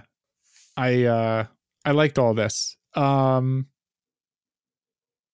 when she gets up from the ceremony and is refusing to tell them, they're like, Hey, who'd you see? How'd it go? And it's just like, yeah, never mind how it went. I didn't see anything. She's being Yeah. irrationally skeptical, I guess. yeah. Nothing nothing worked. You know what I mean? I don't I, have I, superpowers now, and Mhm. yeah, I didn't see Killmonger, everybody. I Definitely did swear. Yeah, I swear it wasn't Killmonger. And then she punches a thing and it goes flying. I don't think she actually ever tells anyone who she saw. I know But- that she gets asked later, but she's like, uh, "Go fuck yourself." And Yeah, yeah, yeah. Uh, Doesn't matter who I saw. Nobody. yeah, yeah. Um, and then uh, they're like, "Well, I think you need a suit now," and we get this cool, like, ominous synth score. This like, yeah. um, and again, I didn't see Killmonger. It's like, which suit do you want? It's like, "Mm, take the one that looks like Killmonger's. you know what I mean? Her suit is cool. Um, I want to ask you what you think of the suit because I think it being one more cat-like to fit Shuri, right? Who did become the Black Panther in the comics for a little while. So this all makes sense. Shuri is the Black Panther. Um and um I like how it had the ceremonial dots on her head, Yes, did give away that it was Shuri in front of me. which is a bummer. And me and you being like, it might not be Shuri. Marvel's uh Looking at Marvel- old pictures of her and be like, "Wait a minute." yeah. you know, Marvel changes trailers last minute all They the do. time. They Yeah, I re- yeah. remember Hulk running in Infinity War. you know what I Um, could have used for this suit? Hmm? Is a mane. I know Panthers don't have manes, but Shuri as Black Panther had a, a bit of fur in your collar and looks Yeah. cool. looks cool. Big fan of Completely fur collars. impractical, probably, but and probably difficult to animate. You know, with all the are you saying uh, this wasn't a person in a real suit? This wasn't practical. you don't think do you think that was a wire work where it was reverse photography of the, her getting pulled up into the spaceship? Yeah, absolutely. I I thought that was what we were both assuming. Uh, Would it be a better movie if it was stop motion elephants and rhinos and and wire work? I would enjoy that almost as much, probably. But yeah, Mhm. no, I don't think it would have made would make as much money. um you don't think that anyone thought something was up when she chose Killmonger's colors too, right? The the gold and the because I've been saying this, I was like, I think it's cool that she chose Killmonger suit, and people are like, she chose Killmonger suit. I was like, yeah, well, he was the gold Black Panther, right? Well, In the mirror it match. is the same color combo, but I think it is Yeah. a different suit. Uh, Okay. hers is more skin tight. hmm Yeah, of course. Well, she has boobs and a butt, so um I they didn't give her the old boob armor, which is the uh, common and criticized. Yeah. yeah well she one she's not like as uh well endowed in the uh When has that ever stopped them from giving someone boob armor? that I- well they still have little like she has lady humps there that are shaped differently than michael b jordan humps you know what i mean Mm. in my opinion i think so I wasn't looking at that. I was looking at the the rest of the suit, and Mhm. I, I don't see sex or anything. I uh, what do you um what do you think about how in the first black panther shuri had that little subplot right where she was helping out everett ross and saving his life and then she puts him in the the drone ship right yeah, yeah. and then uh she's like and i'm gonna go outside with my gauntlet things and in that like five seconds from her going into the uh fight with the gauntlet armor and previously being with thunderbolt ross she also puts on the ceremonial makeup very quickly I had noticed it. I think it was the right color though. I uh, did you notice the 3d printer throughout this movie and think it was funny that they were 3d printing stuff uh, I didn't notice it. I didn't. That's just the way the future or the current. yeah i know i know i've been like looking at uh 3d printers and part of me was like making a joke where um she's like is it is it ready and it's like it's ready and they print it and it's just like a little baby yoda action figure because it's like all i'm gonna do with mine. It's just like a blue baby Yoda action figure. That's like Uh, anyone I know with a 3D printer, all they've ever done is like, look, I made this Darth Vader bobblehead. And I'm like, cool, where'd you get it? It's like some file on the internet. You know what I mean? And she, I listened to the here making- podcast. Uh, Jake, he's done the whole 3D printing thing. Yeah, Jake's made some cool like armor stuff, right? Yeah, like, uh, like, Iron um, Man hands. Yeah, Yeah, that is fucking dope. That is fucking dope. Yeah, I want to get a 3D printer for um illustration work and my idea is to make the characters on some sort of 3D printing software Yeah, yeah. with like generic like templates that you can download like guy trench coat this that and then just like print them out and then take pictures of the action figures and then just light box actual pictures Mm-hmm. of action figures of characters that I make. This has been my like master. I was like, I'm gonna buy a 3D printer, and then I see this bitch fucking making heart shaped herbs and stuff like that out of these goddamn things. we're Um, thinking too small. I was thinking too small. I was thinking Baby Yoda and Yeah. John Constantine action figures. You know what I mean? like, why don't they sell an action figure for Jamie Foxx's character and Colin Farrell in Michael Mann's Miami Vice? I have to go out and buy this thousand dollar printer to make my own bootleg Miami Vice action figures. You know? Life just isn't fair. Yeah, I want a Gong Li uh, Colin Farrell in a cigarette boat like play set. Mm. You know what I mean? Where it says I'm a fiend for uh, mojitos, and then there's like a little, like a bar play set that comes with it, and you Mm. can recreate the uh, dance scene between Gong Li. Um, who spoke no English during the filming of that movie? It was all done phonetically. She had no idea what Oh, she was why would she need to uh to speak English? she was playing a Brazilian, right, or something, right? she was playing a Cuban. That's it. That's it. Cuban. Cuban. Uh, apologies.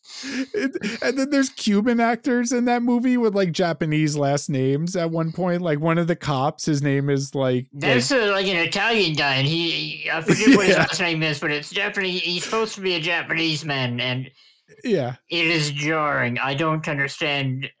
He just like like actors. He Yeah. didn't care that. Yeah, yeah, Gong Li is also not Cuban. I uh, I guess we should mention yeah. By the, by name, the name by the name Gong Li. Yeah, Yeah. She was my big reason for going to see Mulan in theaters, Okay. the uh, Disney live action remake, because I was like, oh, Gong Li's in this fucking movie. And like Michelle Yeoh, I'm going to go see this thing. Mhm. And uh, it was not good, but I was still, I, and I'm not even like a big Gong Li fan, but I'll, I'm going to ride with her for the rest of my life because of her Yeah. phonetic performance where she's like, I am not a drug dealer. I am a businesswoman. You know what I Mhm. mean? Like driving a boat. It's like, I know a good place.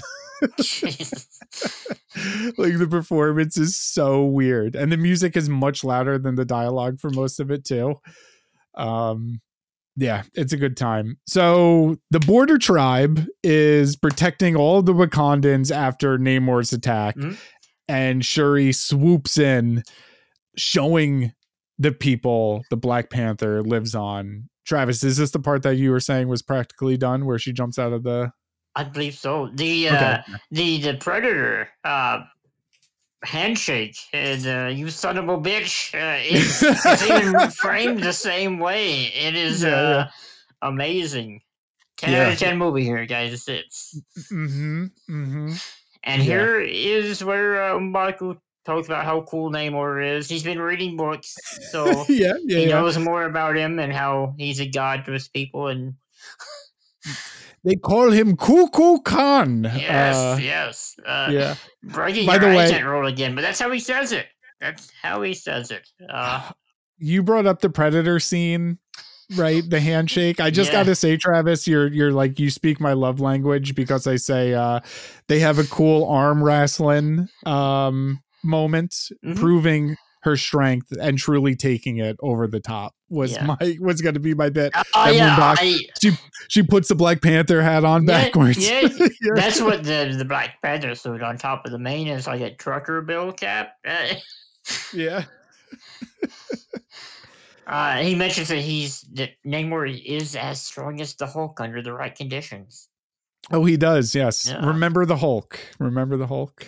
um, do you think on the set of um Creed that Ryan Coogler was ever going up to Stallone being like, by the way, I I love over the top. Do you ever think Do you think like there was like a day on set over at Craft Services and Coogler's like, by the way, I just gotta say I watched Over the Top a lot on HBO as a kid. Mm-hmm. you know what I mean? Um, had to have happened. You'd think it had to come up Mm-hmm. very naturally and not. He's like, I loved you in Predator. And he's Yeah. like, that, that wasn't me. I was in Stop or My Mom Will Shoot that year. I made uh, the uh, musical comedy. of. I think we've talked about it on the podcast about how Stone wound up in Stop or My Mom Will Shoot. did it was like Schwarzenegger sent him a fake kindergarten cop script, right? Uh, Like, uh, no, no. Uh, uh, Arnie uh, was Yeah, yeah, yeah. interest. He you know, let it leaked, I guess, that he was interested in doing this stop or my mom will shoot. And they were kind of competing regularly, so Mm-hmm. that's what made Stone sign on. Yeah, yeah. That's what I was thinking. Uh, not Stone, but uh, Arnie had a habit of fucking with people in general. Like even all the way back to his bodybuilding days, where like uh, I remember hearing a story about a foreign competitor coming in, and how uh, Arnold told him that whenever you're done posing, you scream really loud, and that's part of the what they do over here. And yeah, the guy just got out there and like popped a hemorrhoid screaming really loud. like "Rah!" his Yeah, ass just yeah, yeah. shoots blood. Yeah. uh, um yeah artie was a total dick i i i heard it as arnold had basically sent that to stallone's made sure stallone's agents got that when he was making kindergarten cop It's possible. to, Uh, to, like yeah, yeah. make stallone jealous like by the way arnie's doing this kids movie you got to find a family friendly vehicle oh, and they, yeah. they're like yeah you got to do stop or my mom will shoot like that'll be the one you know like um didn't the rock just talk about modern context like the rock had the tooth fairy right Yes, yes, he did. vin diesel had the pacifier right That is kind of the trend, right? Uh, yeah yeah Uh, Hulk Hogan had Mr. Nanny or, or something along those lines, right? and suburban commando yeah, uh, two terrible movies, as is all of Hulk Hogan's filmography outside of Yeah, Rocky, yeah. I, I suppose. hmm outside of his uh critically acclaimed portrayal as thunder lips Mm. in uh, rocky 3 Uh, yeah, yeah, where he, he's playing pretty much himself, right? Yeah, pretty much. Um I watched a lot of Suburban Commando, but Hogan was making bullshit like that way past when he had to make bullshit like that. Like he did uh whatever it's called, Three Ninjas High Yeah, Noon at High. Noon Mountain, right? Yeah, yeah. Uh, I wanted to say that it's probably the last uh, movie I remember him being in a any note, which is kind of a low bar. The last Hulk Hogan movie Yeah. of any note was the first direct to video installment of Three Ninjas. Yeah, yeah. yeah, yeah. Uh, he, he could have ended up like Ernie Reyes Jr. and been in like Surf Ninjas 4 or something like that, right? like direct to video sequels of direct to video action kids movies, Mhm. you know? Like um the first Surf Ninjas I think was like Ernie Reyes Jr. and like Rob Schneider, I think, or so it had someone Yeah, annoying like yeah, that yeah. in it, right? But I remember there being a sweet um Game Gear tie-in to that and um I was a Game Gear over um what's it called game boy kid because i had a game gear. And i remember being like oh they finally see me. They finally represent me the kid without the game boy who has the game gear.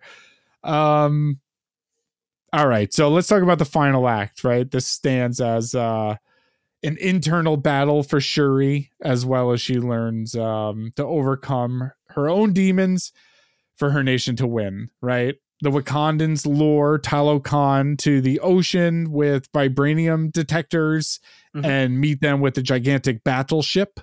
Um, and this is the set piece for the final fight, basically, that lasts the rest of the movie. Um, I think the final fight sequence to this movie is a significant improvement over the first Black Panther. how could it not be? Yeah, yeah, yeah. Mhm.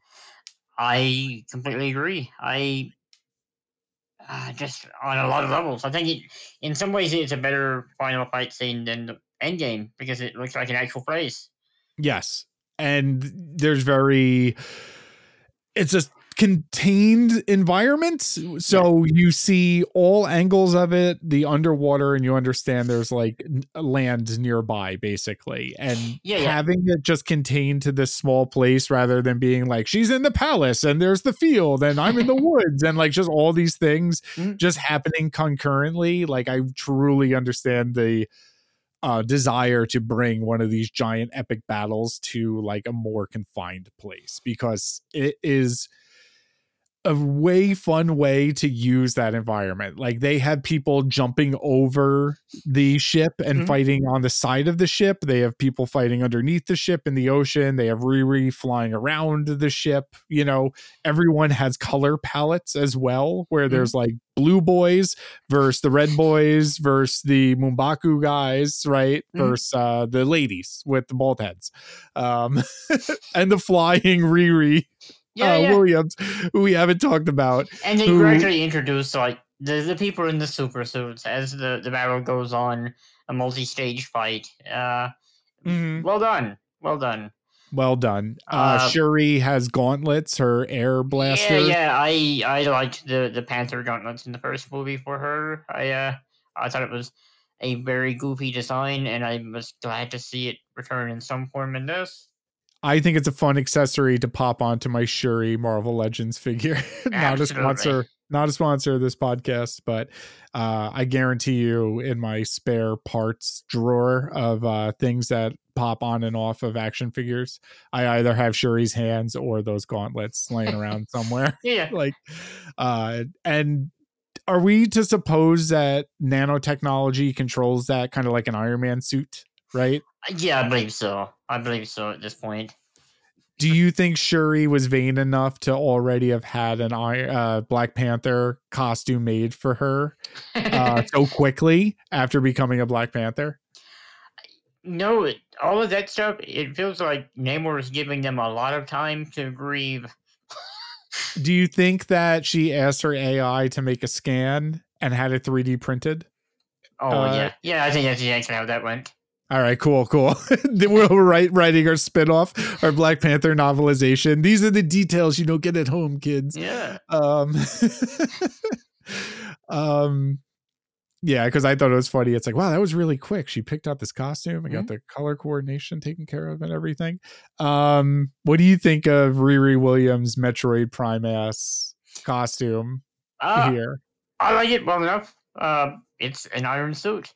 Uh, It's an iron suit that looks like a heart, Travis. I kind of wish that the uh, maybe it does, and I just didn't notice. But the the face screen with the the LED lights or whatever. oh, the first person face screen. yeah, yeah. I wish that uh, had facial expressions. It Oh, you wish the silly. actor was better? no, no, no, no, no, no. The uh, not the the shots of her. Uh, Oh, or the, okay. the outside face screen. Yeah, you're like talking about the exoskeleton. You Yeah, wish yeah, the exoskeleton the emoted. black visor with the the blue lighting. yeah, yeah. Yeah, yeah. I wish that had little facial expressions. I'm Yeah. sure it would look super silly, probably, but It would be fun if a giant iron mech suit had eyebrows that like went up and down. Yeah, like yeah, when yeah. someone's gonna do something. Like yeah, yeah. I mean, I'm hey. thinking of Spider Man's eye, uh, eye visor Yeah, things. It's like Yeah. I'm losing my words. no, no, I understand. I'm thinking of um Iron Man doing the people's eyebrow when The Rock plays them in uh, Yeah, reboot ten years from now. You know. Well, you can do a lot with the uh, with lights that uh, emote. Yeah, yeah. I thought the Riri stuff was the goofiest part of the end. Yeah, I know Well, we've already complained about it multiple times, but uh, the woo Yeah. that she does, that's never been good in any movie. I wish people would stop making Mhm. actors sound excited in that manner.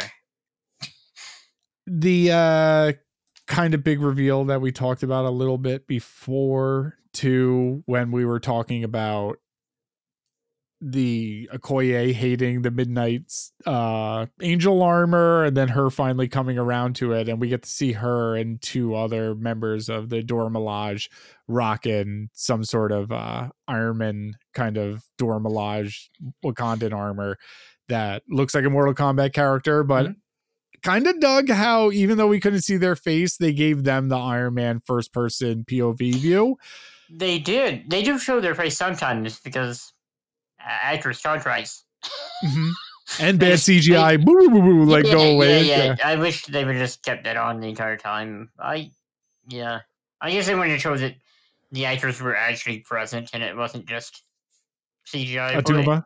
It wasn't Yeah. just Attuma. Yeah, yeah. it wasn't just Attuma. It was the lady from The Walking Dead too. Mhm. Um, we know that there's a Wakanda television series like in development, and there's been rumors of what that's going to be. If it's going to be a Shuri show or a Lupita show or a Dora Milaje show, and people have talked about the Midnight Angel armor kind of being the central plot, and that seems like what they're setting up here, right? That's that's fair. Like the Okoye show was what I had heard rumored mo- strongest early on, and with her being one of the people wielding the thing, yeah, that that would make sense.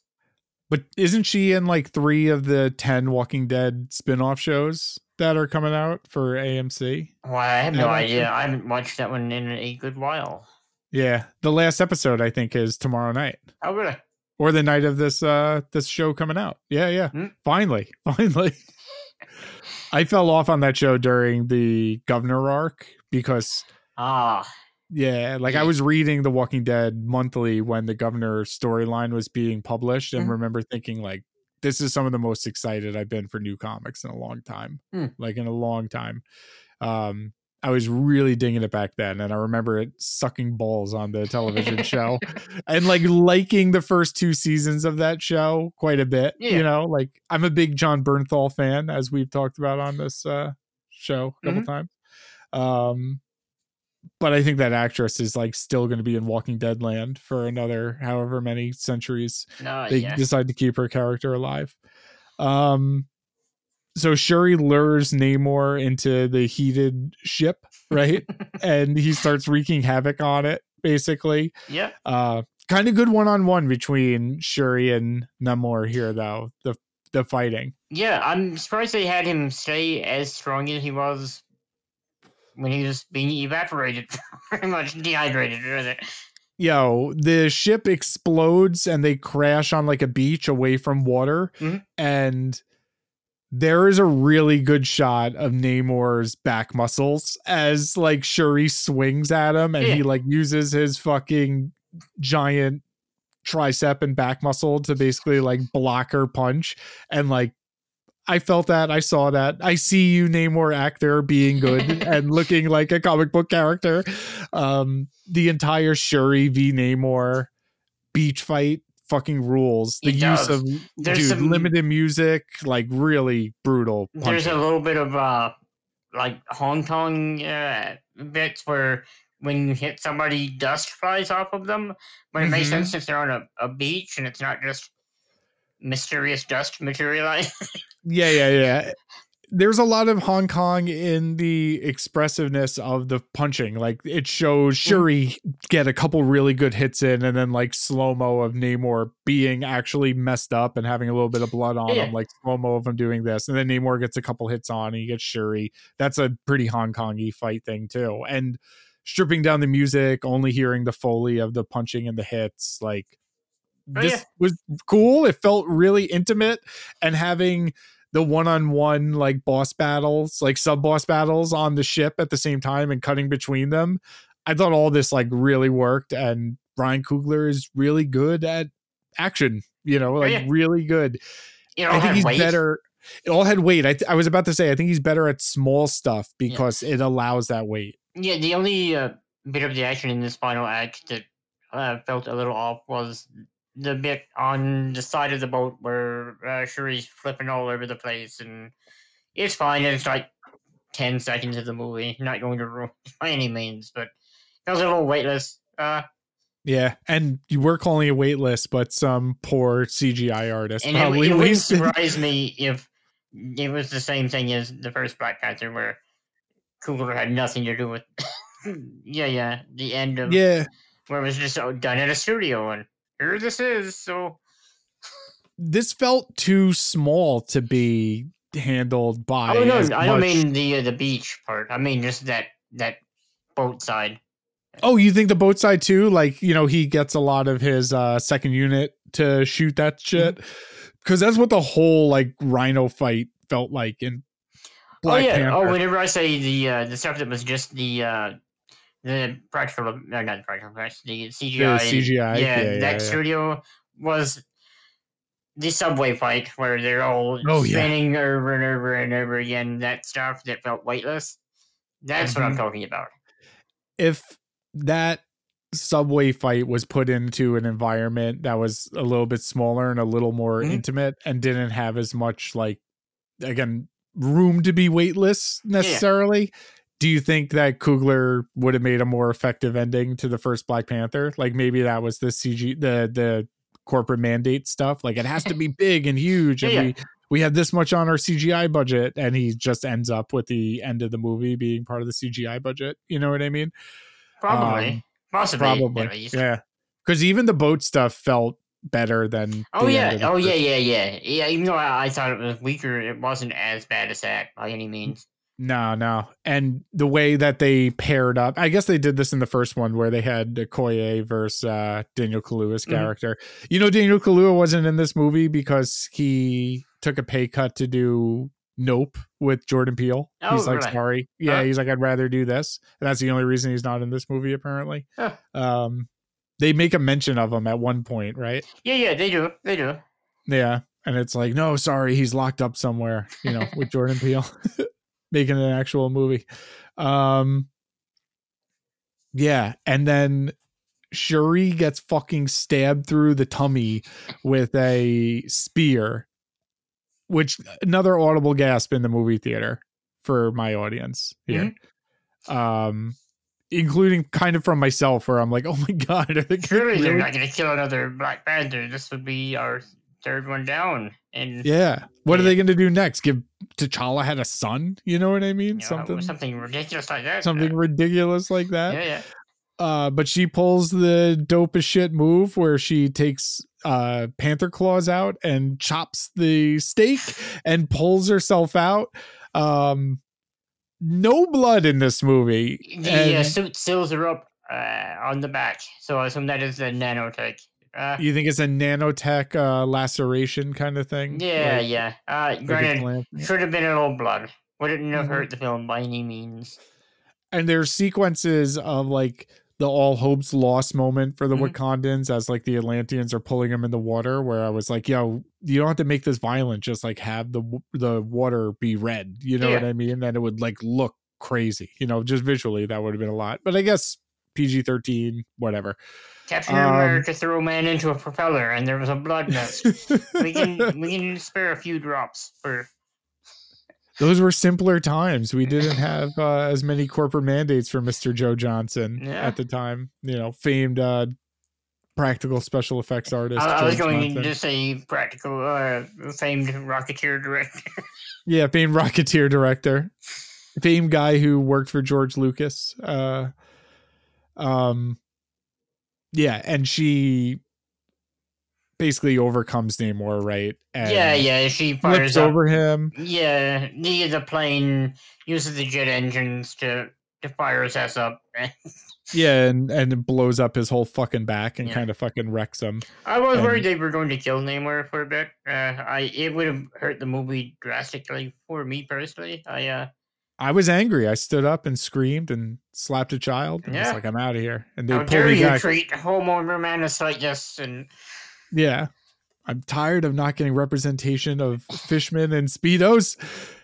They kill him off in the first movie, and the kid Uh, pulls me back. It's like, no, he's okay. He's yeah, okay. she does fuck up one of his wings, so I wondered if he's going to have like a metal Winter Soldier wing maybe in the next movie. I uh, Yeah. I bet it grows back. What if they use um that goldfish from Moon Knight and they strap him to his Yeah, uh yeah, where strap he just has to work foot. extra hard. yeah, Gus the goldfish is flapping back Mhm. there. Um yeah, first when Shuri is showing no mercy, like she's about to kill this guy, Mhm. um, she hears Killmonger telling him to to to kill him. And then she sees Mufasa in the sky, played by Angela Bassett, right? yep. uh, saying, "Show him who you really are," which I apparently is something she said in the first movie. I found out today um, by a buddy of mine, and uh, Namor yields, and Wakanda is victorious. Indeed, indeed. Were you disappointed when? Because I told you that he says Imperious Rex earlier, that his Imperious Rex was so like flaccid and limp, kinda at Uh, the end. Yeah, well, the first time I apparently didn't even hear it. That wasn't. That's what I'm saying. That's what I'm saying. Yeah, Not yeah. cool. Not cool. Not were cool. you? So you were thinking this was the only Imperious Rex in the movie, and that's kind of like a limp dick attempt at uh what I've always read with He two better shout it whenever he's a hero down the line, and he, I want him to be a hero down the line. Uh, even if you have to go back to World War One or two when he's fighting Germans.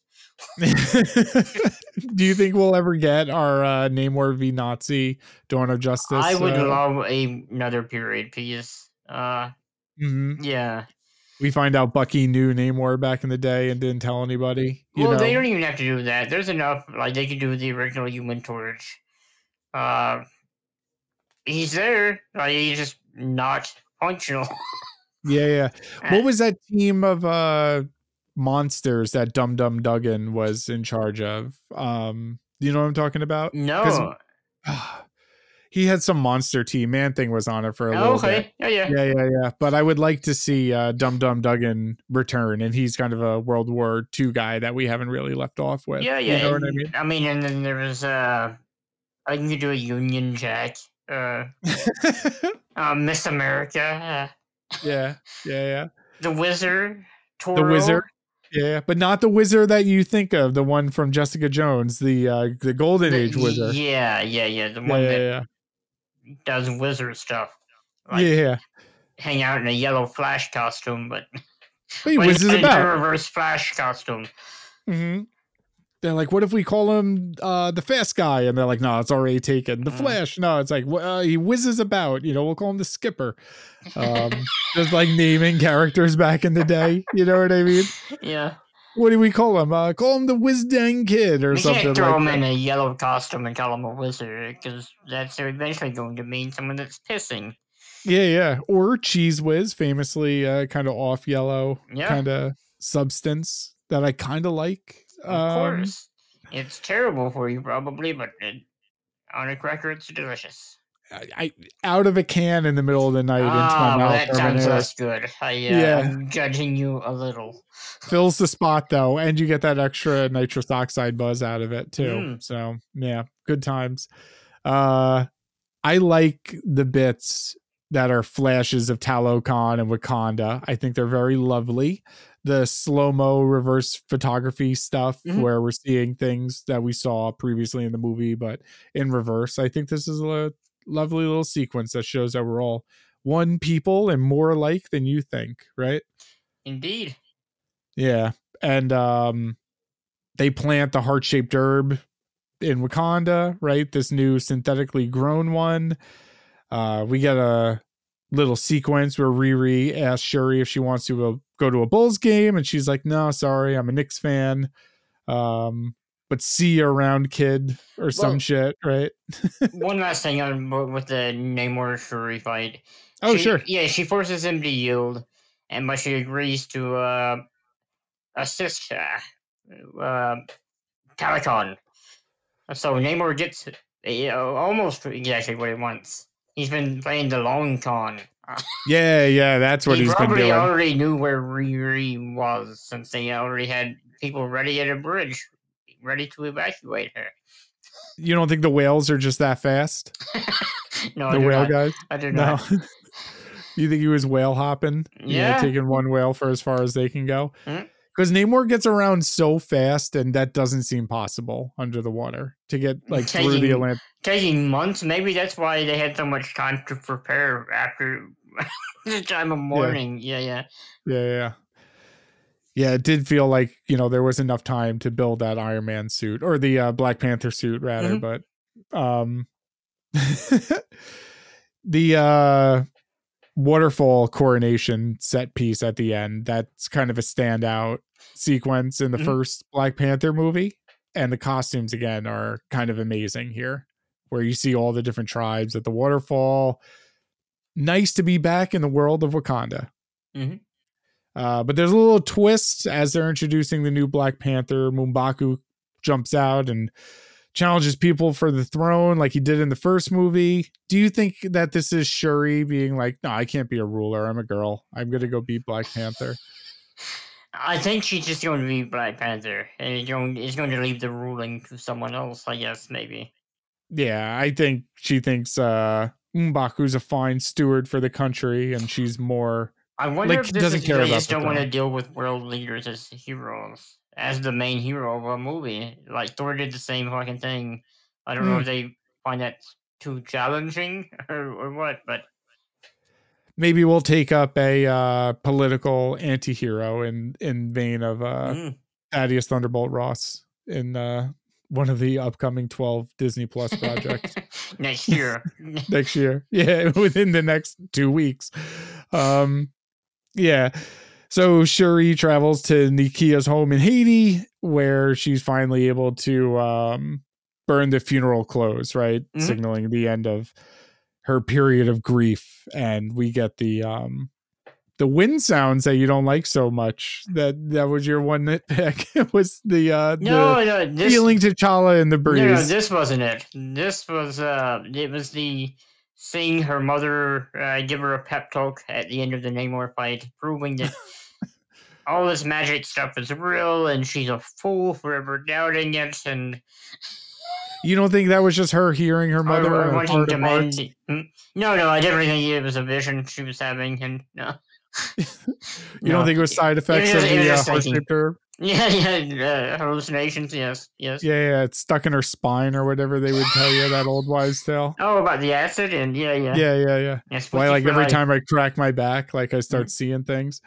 Um, like and it's just some ninety-year-old guy Mm. tripping out on a bench. Um, I like this scene. We get all the shots of Chadwick Boseman. This is a nice, kind of pretty end to a movie that had a nearly impossible task Yeah, of yeah. doing what it did, and it feeling kind of rewarding towards the end of it, and nice and Mhm. in memoriam, while also saying we're not going to stop at the same time. You know. Indeed, indeed. and then we only get one mid-credit scene after uh we hear a brand new song from uh bad girl riri herself rihanna um you know about that the big tie-in song there? No, no, I uh obviously I heard it, but yeah, yeah I it that's was a like new, a special thing where yeah special thing new rihanna song. Mhm.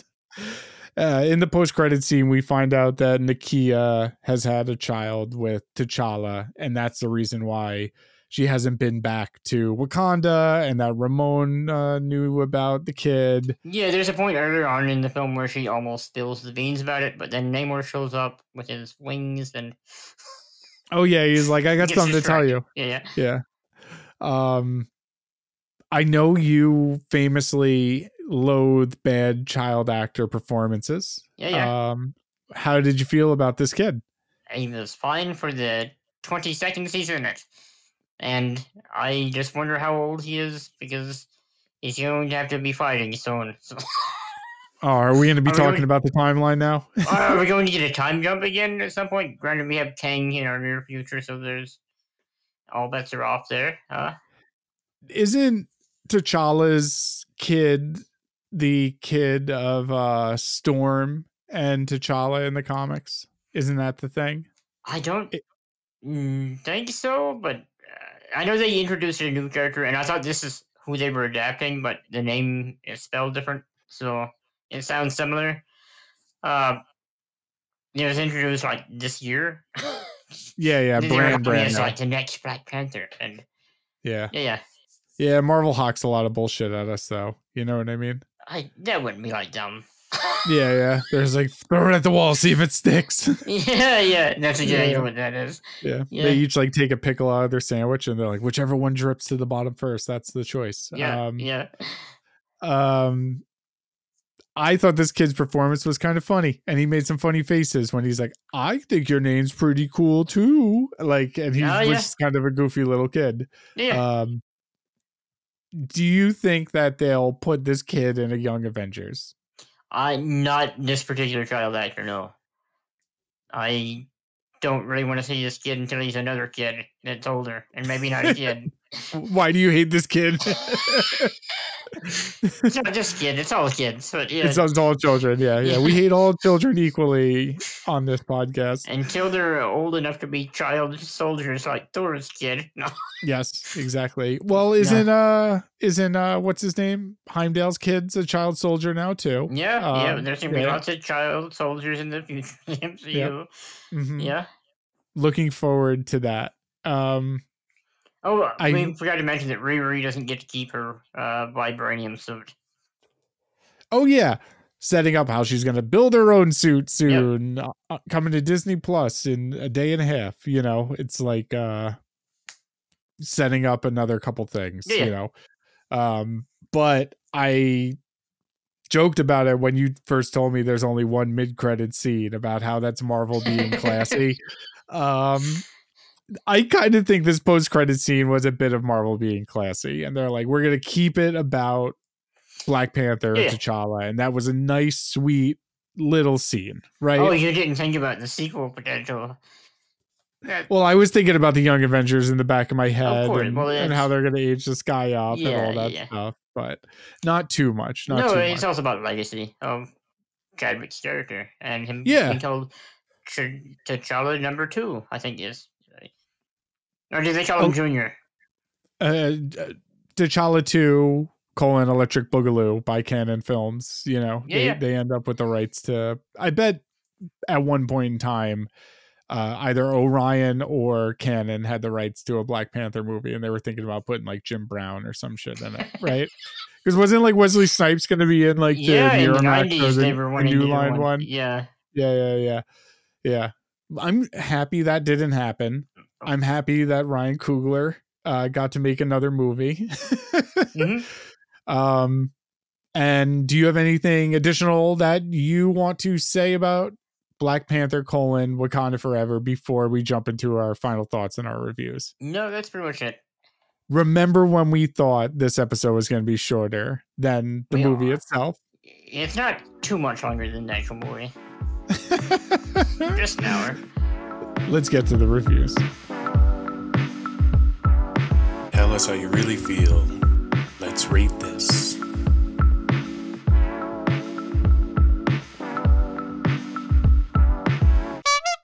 So we here at the MCU Beyond Infinity podcast rate and review everything from one to five scoops atop our infinity cone. One scoop being the worst, five scoops being the best. We do accept half scoops atop our infinity cone. Travis, Black Panther, Wakanda Forever, maybe the most highly anticipated Marvel film of all time. Um, definitely the most difficult one in a lot of ways Yeah, of all time and potentially one of the most lucrative ones of all time. What say you at the end of the day about Ryan Coogler's Black Panther Wakanda Forever? Okay, this one for me is a four and a half out of five. Uh, that's factoring in the difficulties there. Um, this could have been a disaster. Uh, in a lot of very easy ways. Uh, I'm very happy with the depiction of Namor. I'm excited to see more of them. I don't know. Hopefully, in a movie, not a Disney Plus series. I don't want to see janky underwater CGI in a fucking Disney Plus show. Uh, I don't want to see a janky uh, underoos in a Disney Plus show yeah, either. yeah, yeah, I want to see Namor around for a long time to come. Uh, and yeah, I th- New Black I think- pretty good too. what do you think about Shuri being the new Black Panther? Like, how do you see that in terms of uh, the next Avengers movie, things along those lines? Do you think that this is going to be as remembered and revered as Chadwick Boseman in Black Panther, or is she forever kind of stifled as the reason Shuri is the other Black Panther is because Chadwick Boseman passed away? Do you know what I mean? Ah, Is that Difficult decision or thing to say out loud. it's going to be a shitty thing to say, but I Yeah. I don't see her in the same way as Chadwick. Uh, like he had a very regal bearing. She's kind of like a normal person. Uh, Yeah, yeah. a bit more. And uh, I I don't know. Uh, she just doesn't strike me in the same way. And I think that maybe why they introduced a future Black Panther already, already just a few movies away. And the way Shuri became Black Panther in the comics was because of like the absence of T'Challa. Mhm. But after everything in comics, somebody comes back from the dead. Of like nobody stays dead forever. Yeah, you yeah. know what I mean? But after T'Challa had come back, basically, or there was another ruler in Wakanda, Shuri went from being this like scientific obsessed person to almost becoming Wakanda's like spiritual leader. Yeah, yeah, she Right? becomes gets like mystical powers, which that's an interesting turn. She looks really cool whenever she gets that way, but yeah, it's just very different. Yeah, yeah. But I could see them, you know, introducing another person as Black Panther and it becoming kind of like exactly what it's supposed to be with like it's a mantle thing. You know what I mean? And- Yeah, yeah, yeah. And whenever she gets the mystical powers, she can burst into a bird, a bunch of birds. pretty cool thing to do. Yeah, pretty I cool thing wish to I do. could burst into a bunch of birds and run away or whatever. And fly far, far away. Take people's eyes out. Uh, That would be a fun thing to do. Yeah. Shit on people. it's very Dracula-esque, yeah, I guess. You know, I think Yeah. about it. Uh, Well, sometimes Dracula turns into a horde of rats. Yeah, yeah. Uh, sometimes he turns into young Gary Oldman. Sometimes he turns into old Gary Oldman. Sometimes Gary Oldman's got a top hat on, and Mhm. sometimes he's a giant werewolf guy. Right at Yeah, the end of that movie. yeah. yeah, pretty fun stuff. Um, this had to have been a goddamn nightmare. This movie, right? Mm-hmm. Like. You know exactly what the next Black Panther versus The Namor weight on that, yeah. you know what that sequel is going to be with the right situation here, Mhm. right? Like when Infinity War and Endgame ended, and they're like, "We're going to do another Black Panther," and you hear Namor's in it, and everything's going fine. I'm like, "Oh my god, give me that!"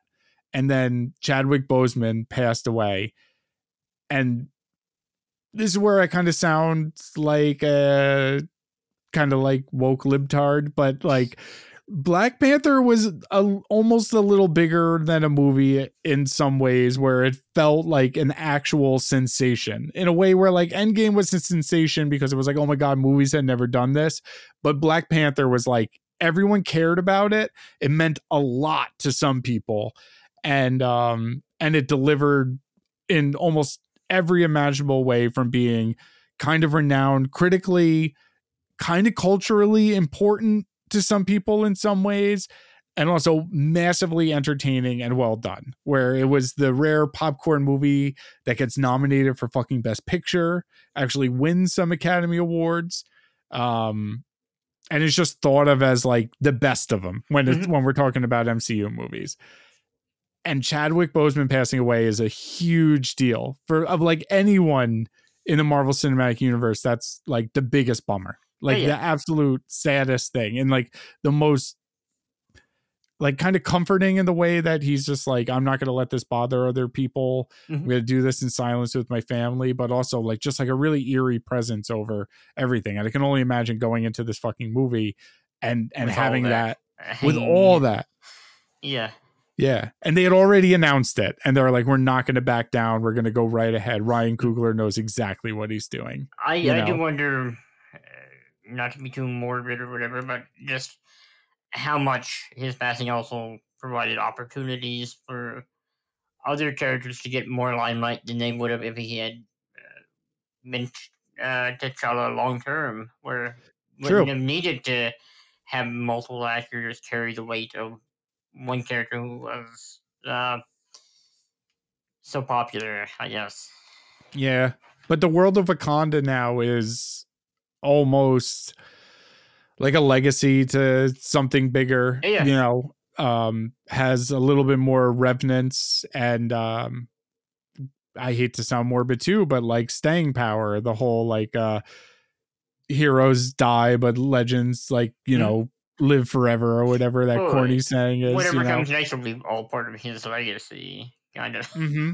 Uh, yeah, and and Black Panther's the franchise in Marvel that's kind of the golden goose critically, where it's like this movie will be in the National Library of Congress someday, you know, and like Endgame and Ant Man two are not going to be, um, and this movie does a really good job. It getting the opportunity to be an ensemble piece and to have every actor and actress like shining their own little light and being their own little hero to their own little sub story and it kind of being just again more like the world of Wakanda rather than just the Black Panther Yeah. movie or the Namor movie or whatever kind of benefited it and got to show off Coogler caring more about emotions than superhero stuff, Mhm. you know, uh, which he kind of clearly does because those are the moments that kind of stick out are the smaller stuff.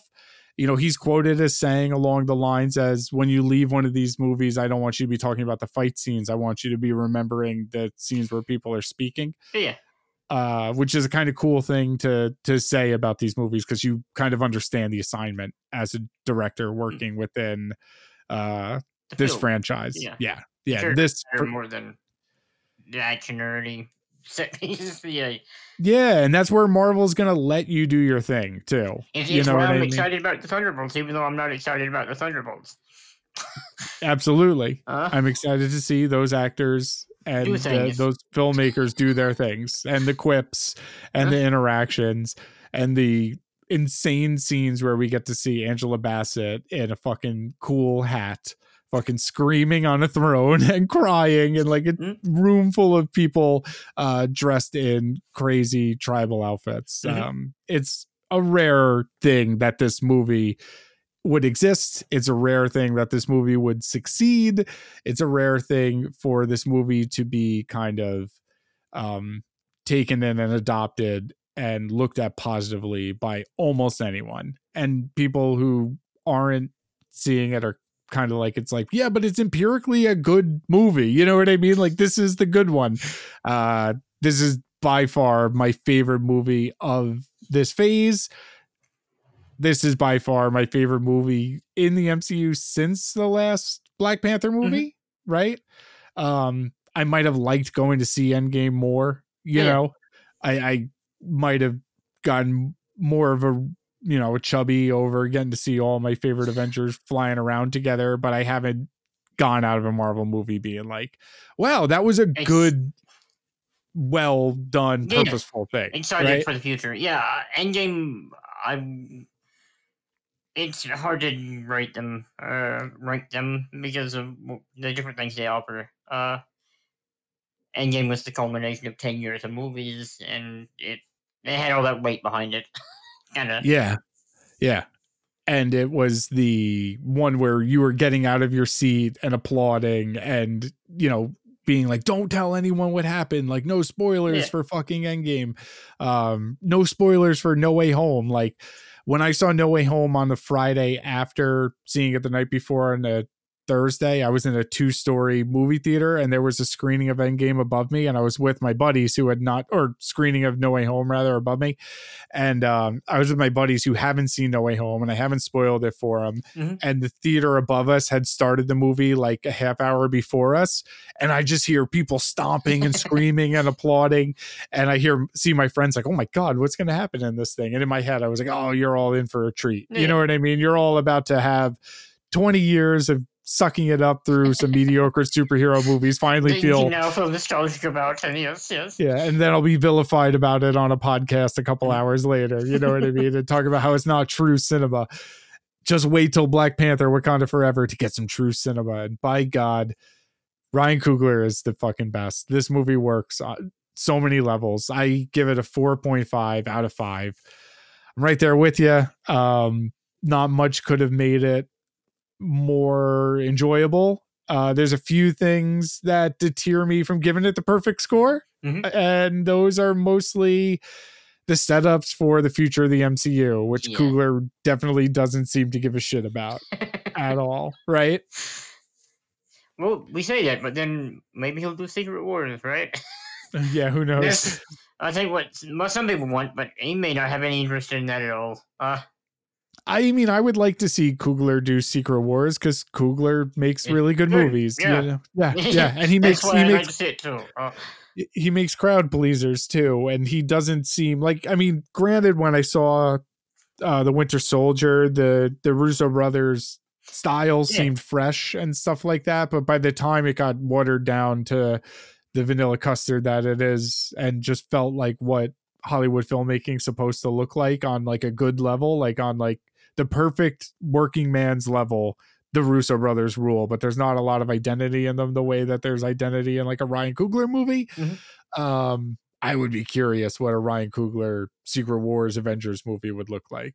And I bet Coogs is a fan of the Fantastic Four. I guarantee that. The way he talks about Seeing how he would handle Doom would be interesting. seeing as how he makes the best villains in Oh yeah. Well, how he Like- handled world leaders. that too. Yeah, there's a lot of movies, a lot of uh, scenes in this movie of people hanging out in rooms talking about political, uh, political stuff, and yeah, yeah. do you think what what Coogler's done for the representation of um you know Africa and then now with Mesoamerica he'll eventually do for the Romani people when he shows the world Latveria for the first time Well, hopefully, whoever casts for Doom hires a Romani actor. That would be nice. Uh, that him being, I Romani is an important part of that character's backstory. I was going to say a different word because I didn't. I found out today that that was not a appropriate term anymore. what Jippo no, no, no. The uh, the uh, gypsy, right? I, yeah yeah I call him Jippo sorry I think it's a Uh, cool sounding word. I it's a fun word yeah yeah Yeah. yeah um they should hire the old lady from that Sam Raimi movie where she dumb drag me to hell Yeah. where she yeah they should hire that woman uh they should hire the cast of thinner right now Wow. like whoever was Yeah. in the background in thinner um Sebastian Stan's uh, Romani, apparently. So oh you could make him play doom's mom yeah, that would be perfect For and Luke Skywalker, he can be there too. yeah and luke skywalker you could cgi mark hamill onto sebastian stan in old lady makeup and have him play doom's mom It's hilarious. Yeah, yeah, um what was i gonna say this Triumph and whole Torment would be a good story to adapt. I know, I know. that would be Yeah. a blast that would be a blast um who won this movie travis Ah, Angela Bassett and Tenoch Huerta. Uh, for me, okay yeah, yeah. i think ryan coogler and at the end of the day chadwick boseman won this project No, yeah. yeah i don't mean to sound sappy and sentimental Mhm. but Well, that's how you Um, sound. Yeah, well, dude, remember the day when Chadwick Boseman died? That Oh, was wow, that was a crazy. fucking shock, dude. Yeah, And I- since then, Travis, we have I hate to sound sappy and lame, but we've lived through Black Lives Matter. We've Mm-hmm. lived through a cultural fucking shift with the global pandemic. Like it's a whole new world right now since yeah. Chadwick Boseman has passed away. indeed. Ryan Coogler fucking understood the assignment and and Chadwick Boseman's presence thrived in Black Panther Wakanda Forever despite him not being here for it. Like I joked about Furious 7 being the other one where the actor died tragically and yeah, Furious 7 CGI'd Paul Walker, but that's because they had like 50% of a movie and then their star died and it was mm-hmm. really hard to do that. But that movie was like what a nice way to end it for somebody who affected a lot of people you know what i mean uh everyone in the world has seen at least once probably you know what i mean it's crazy to think that like everyone in the world knows who chadwick boseman is probably Oh, you yeah. know even, doesn't matter how old or how young or where you're from you probably know who that guy is like that's a devastating fucking loss like devastating fucking loss so young, then- just when they were hitting their stride. Yeah. And I kind of like became an icon. You know what I mean? Like became such a huge fucking thing for one fucking thing and barely got to do anything other than that one fucking thing. No, yeah. Absolutely insane. And then from like a superficial level, the nightmare that this had to be for Disney. Like from like a total capital douchebag Mhm. expense like holy shit that would be like what the fuck are we red alert red alert red alert Yeah, yeah. um what are we gonna do this movie understood what the fuck it was doing um travis before wrapping up for the evening Uh, unless you have anything else to say about Black Panther: Call No. Wakanda Forever. All right, let's talk about a couple news items before we call it an evening.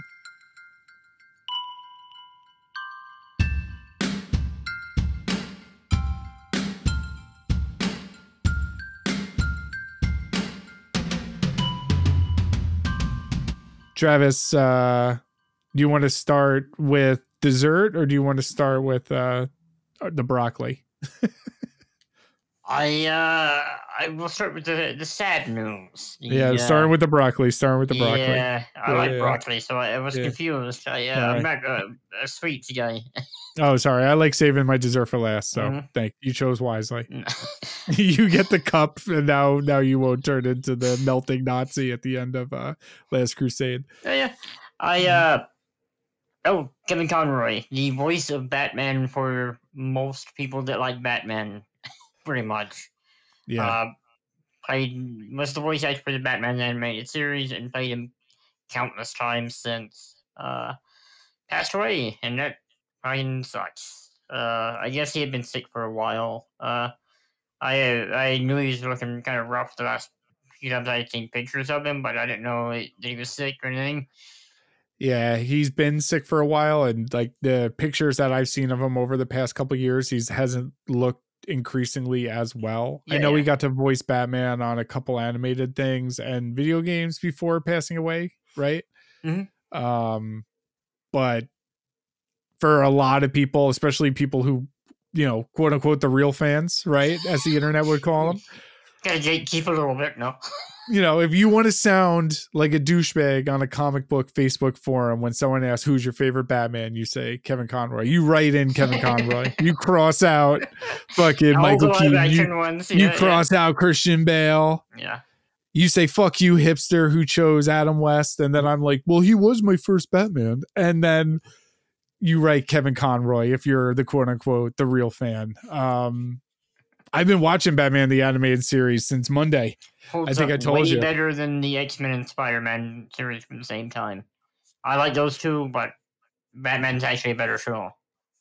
and they did the animation in house with some pretty original creatives and it has such a Mm. distinct look and that really makes it hold up it being shot like on good film stock and Yeah, yeah. like photo stock makes it hold up to this day you know what i Mhm. mean um yeah it's really this really is a bummer and rewatching the show and then it happening this week i was like oh my god seriously like what shitty timing i was just Yeah, thinking about how awesome this guy is I was just crossing out my answer who my favorite Batman was, and I was writing Yes. Kevin Conroy.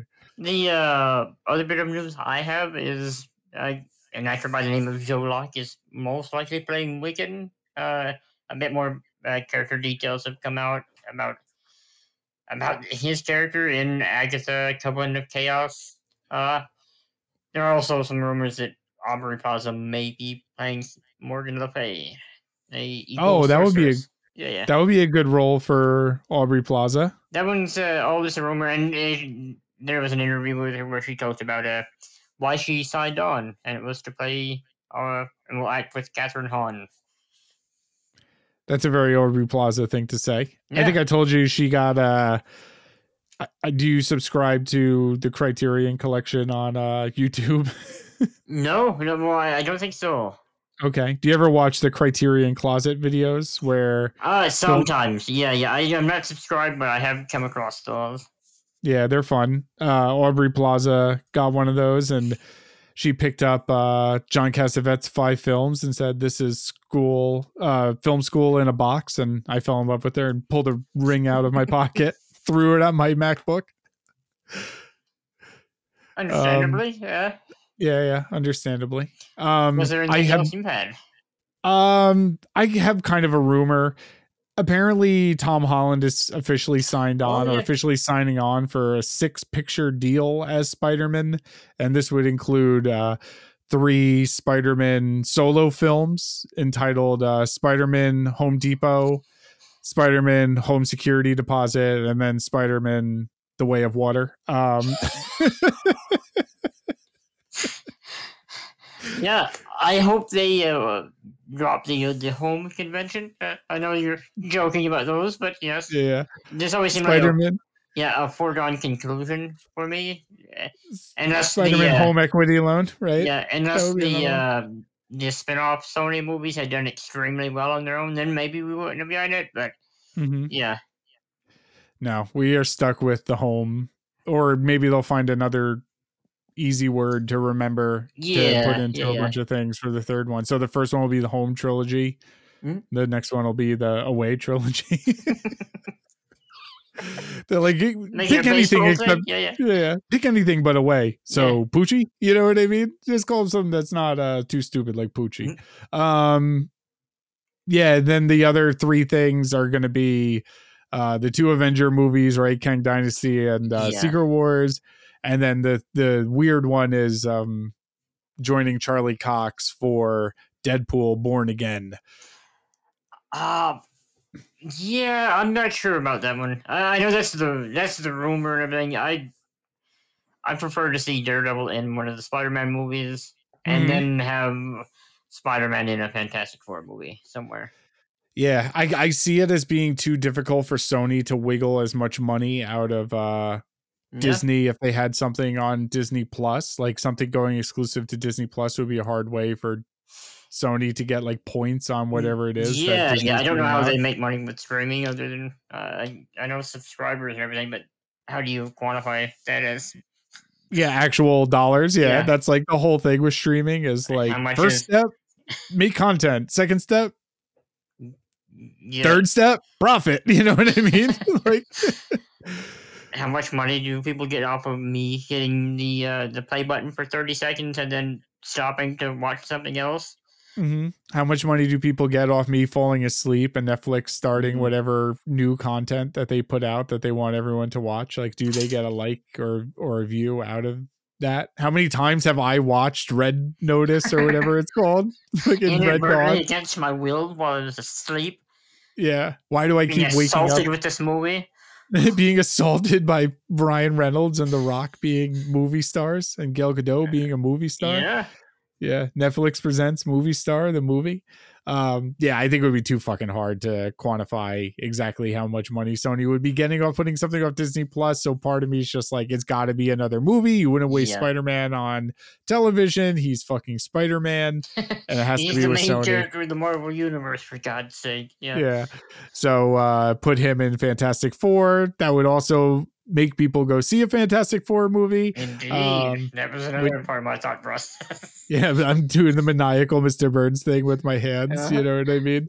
Um, yeah, so I am excited for more of little Thomas Holland, the little British uh, pip he is uh, to play Spider Man. Though he's pretty good, Mm. pretty good little kid, pretty good little kid. Um, yeah, I'm so happy that Wakanda Forever is finally out. This was uh, a lot of fun to get to talk about and kind of like almost like a huge weight off my shoulder where I was like, oh my God, it was good. You know, like coming out of it and being like, oh, not only do is my faith restored in Marvel, like Mhm. my faith is restored in the world because they actually delivered something that seemed like an impossible challenge and they stood up and understood the assignment and got the job done. And I am very happy this week to have Wakanda Forever out there in the universe. Um, remember whatever podcast provider you're listening to this on to subscribe, uh, leave us a review on Spotify or iTunes. You can also email us at MCU Beyond Infinity Podcast at gmail.com. You can find us talking more about any and all things related to the Marvel Cinematic Universe, comic books, pop culture, you name it, at the MCU Beyond Infinity Podcast Facebook group. Next week, we will be returning to a galaxy far, far away. We have renamed our Star Wars show. It is no longer going to be The Fett and the Furious. We have a new name that we will be uh, debuting next week. I'm very, very proud of Travis. It was one of like the best moments of my life. oh, I was Um, waiting for you to tell me what it was. I I, Oh, whoa. I have no okay. recollection. I have no. okay recollection. okay so we will be talking about the rest of andor Oh, oh wait, Disney yeah, I remember now. I remember now. Yeah, yeah. and travis said hey i got a logo and a new name and it's end slash or and are we gonna like it or are we gonna think it's kind of crappy only time will tell i am excited to fucking go back to star wars and probably get people angry with our takes on which aliens we think are attractive the most bangable? which- yeah. yeah yeah yeah which ones have uh, holes and which ones have sticks you know what i mean uh what goes in through the outdoor in a uh hive of scum and villainy such as this cantina formerly known as the cantina with that rowdy rowdy jizz music playing off the uh old school jukebox at um what's his name's diner what's my boy's name Uh, Um, Dev. no the No? fucking diner guy the big hairy Dex? diner guy dexter jettster is that's his it, yeah, name Yeah. yeah. Will Dexter Jettster show up on Endor? Find out next week. I'm excited because I'll probably remember more bullshit Star Wars stuff as I rewatch this show. And that shit is ridiculous. Until next week, by Odin's Fade, I am John. I'm Travis. And uh, I kind of feel inappropriate saying Wakanda forever. I feel weird doing the. I feel like a dying fish. Yeah, yeah.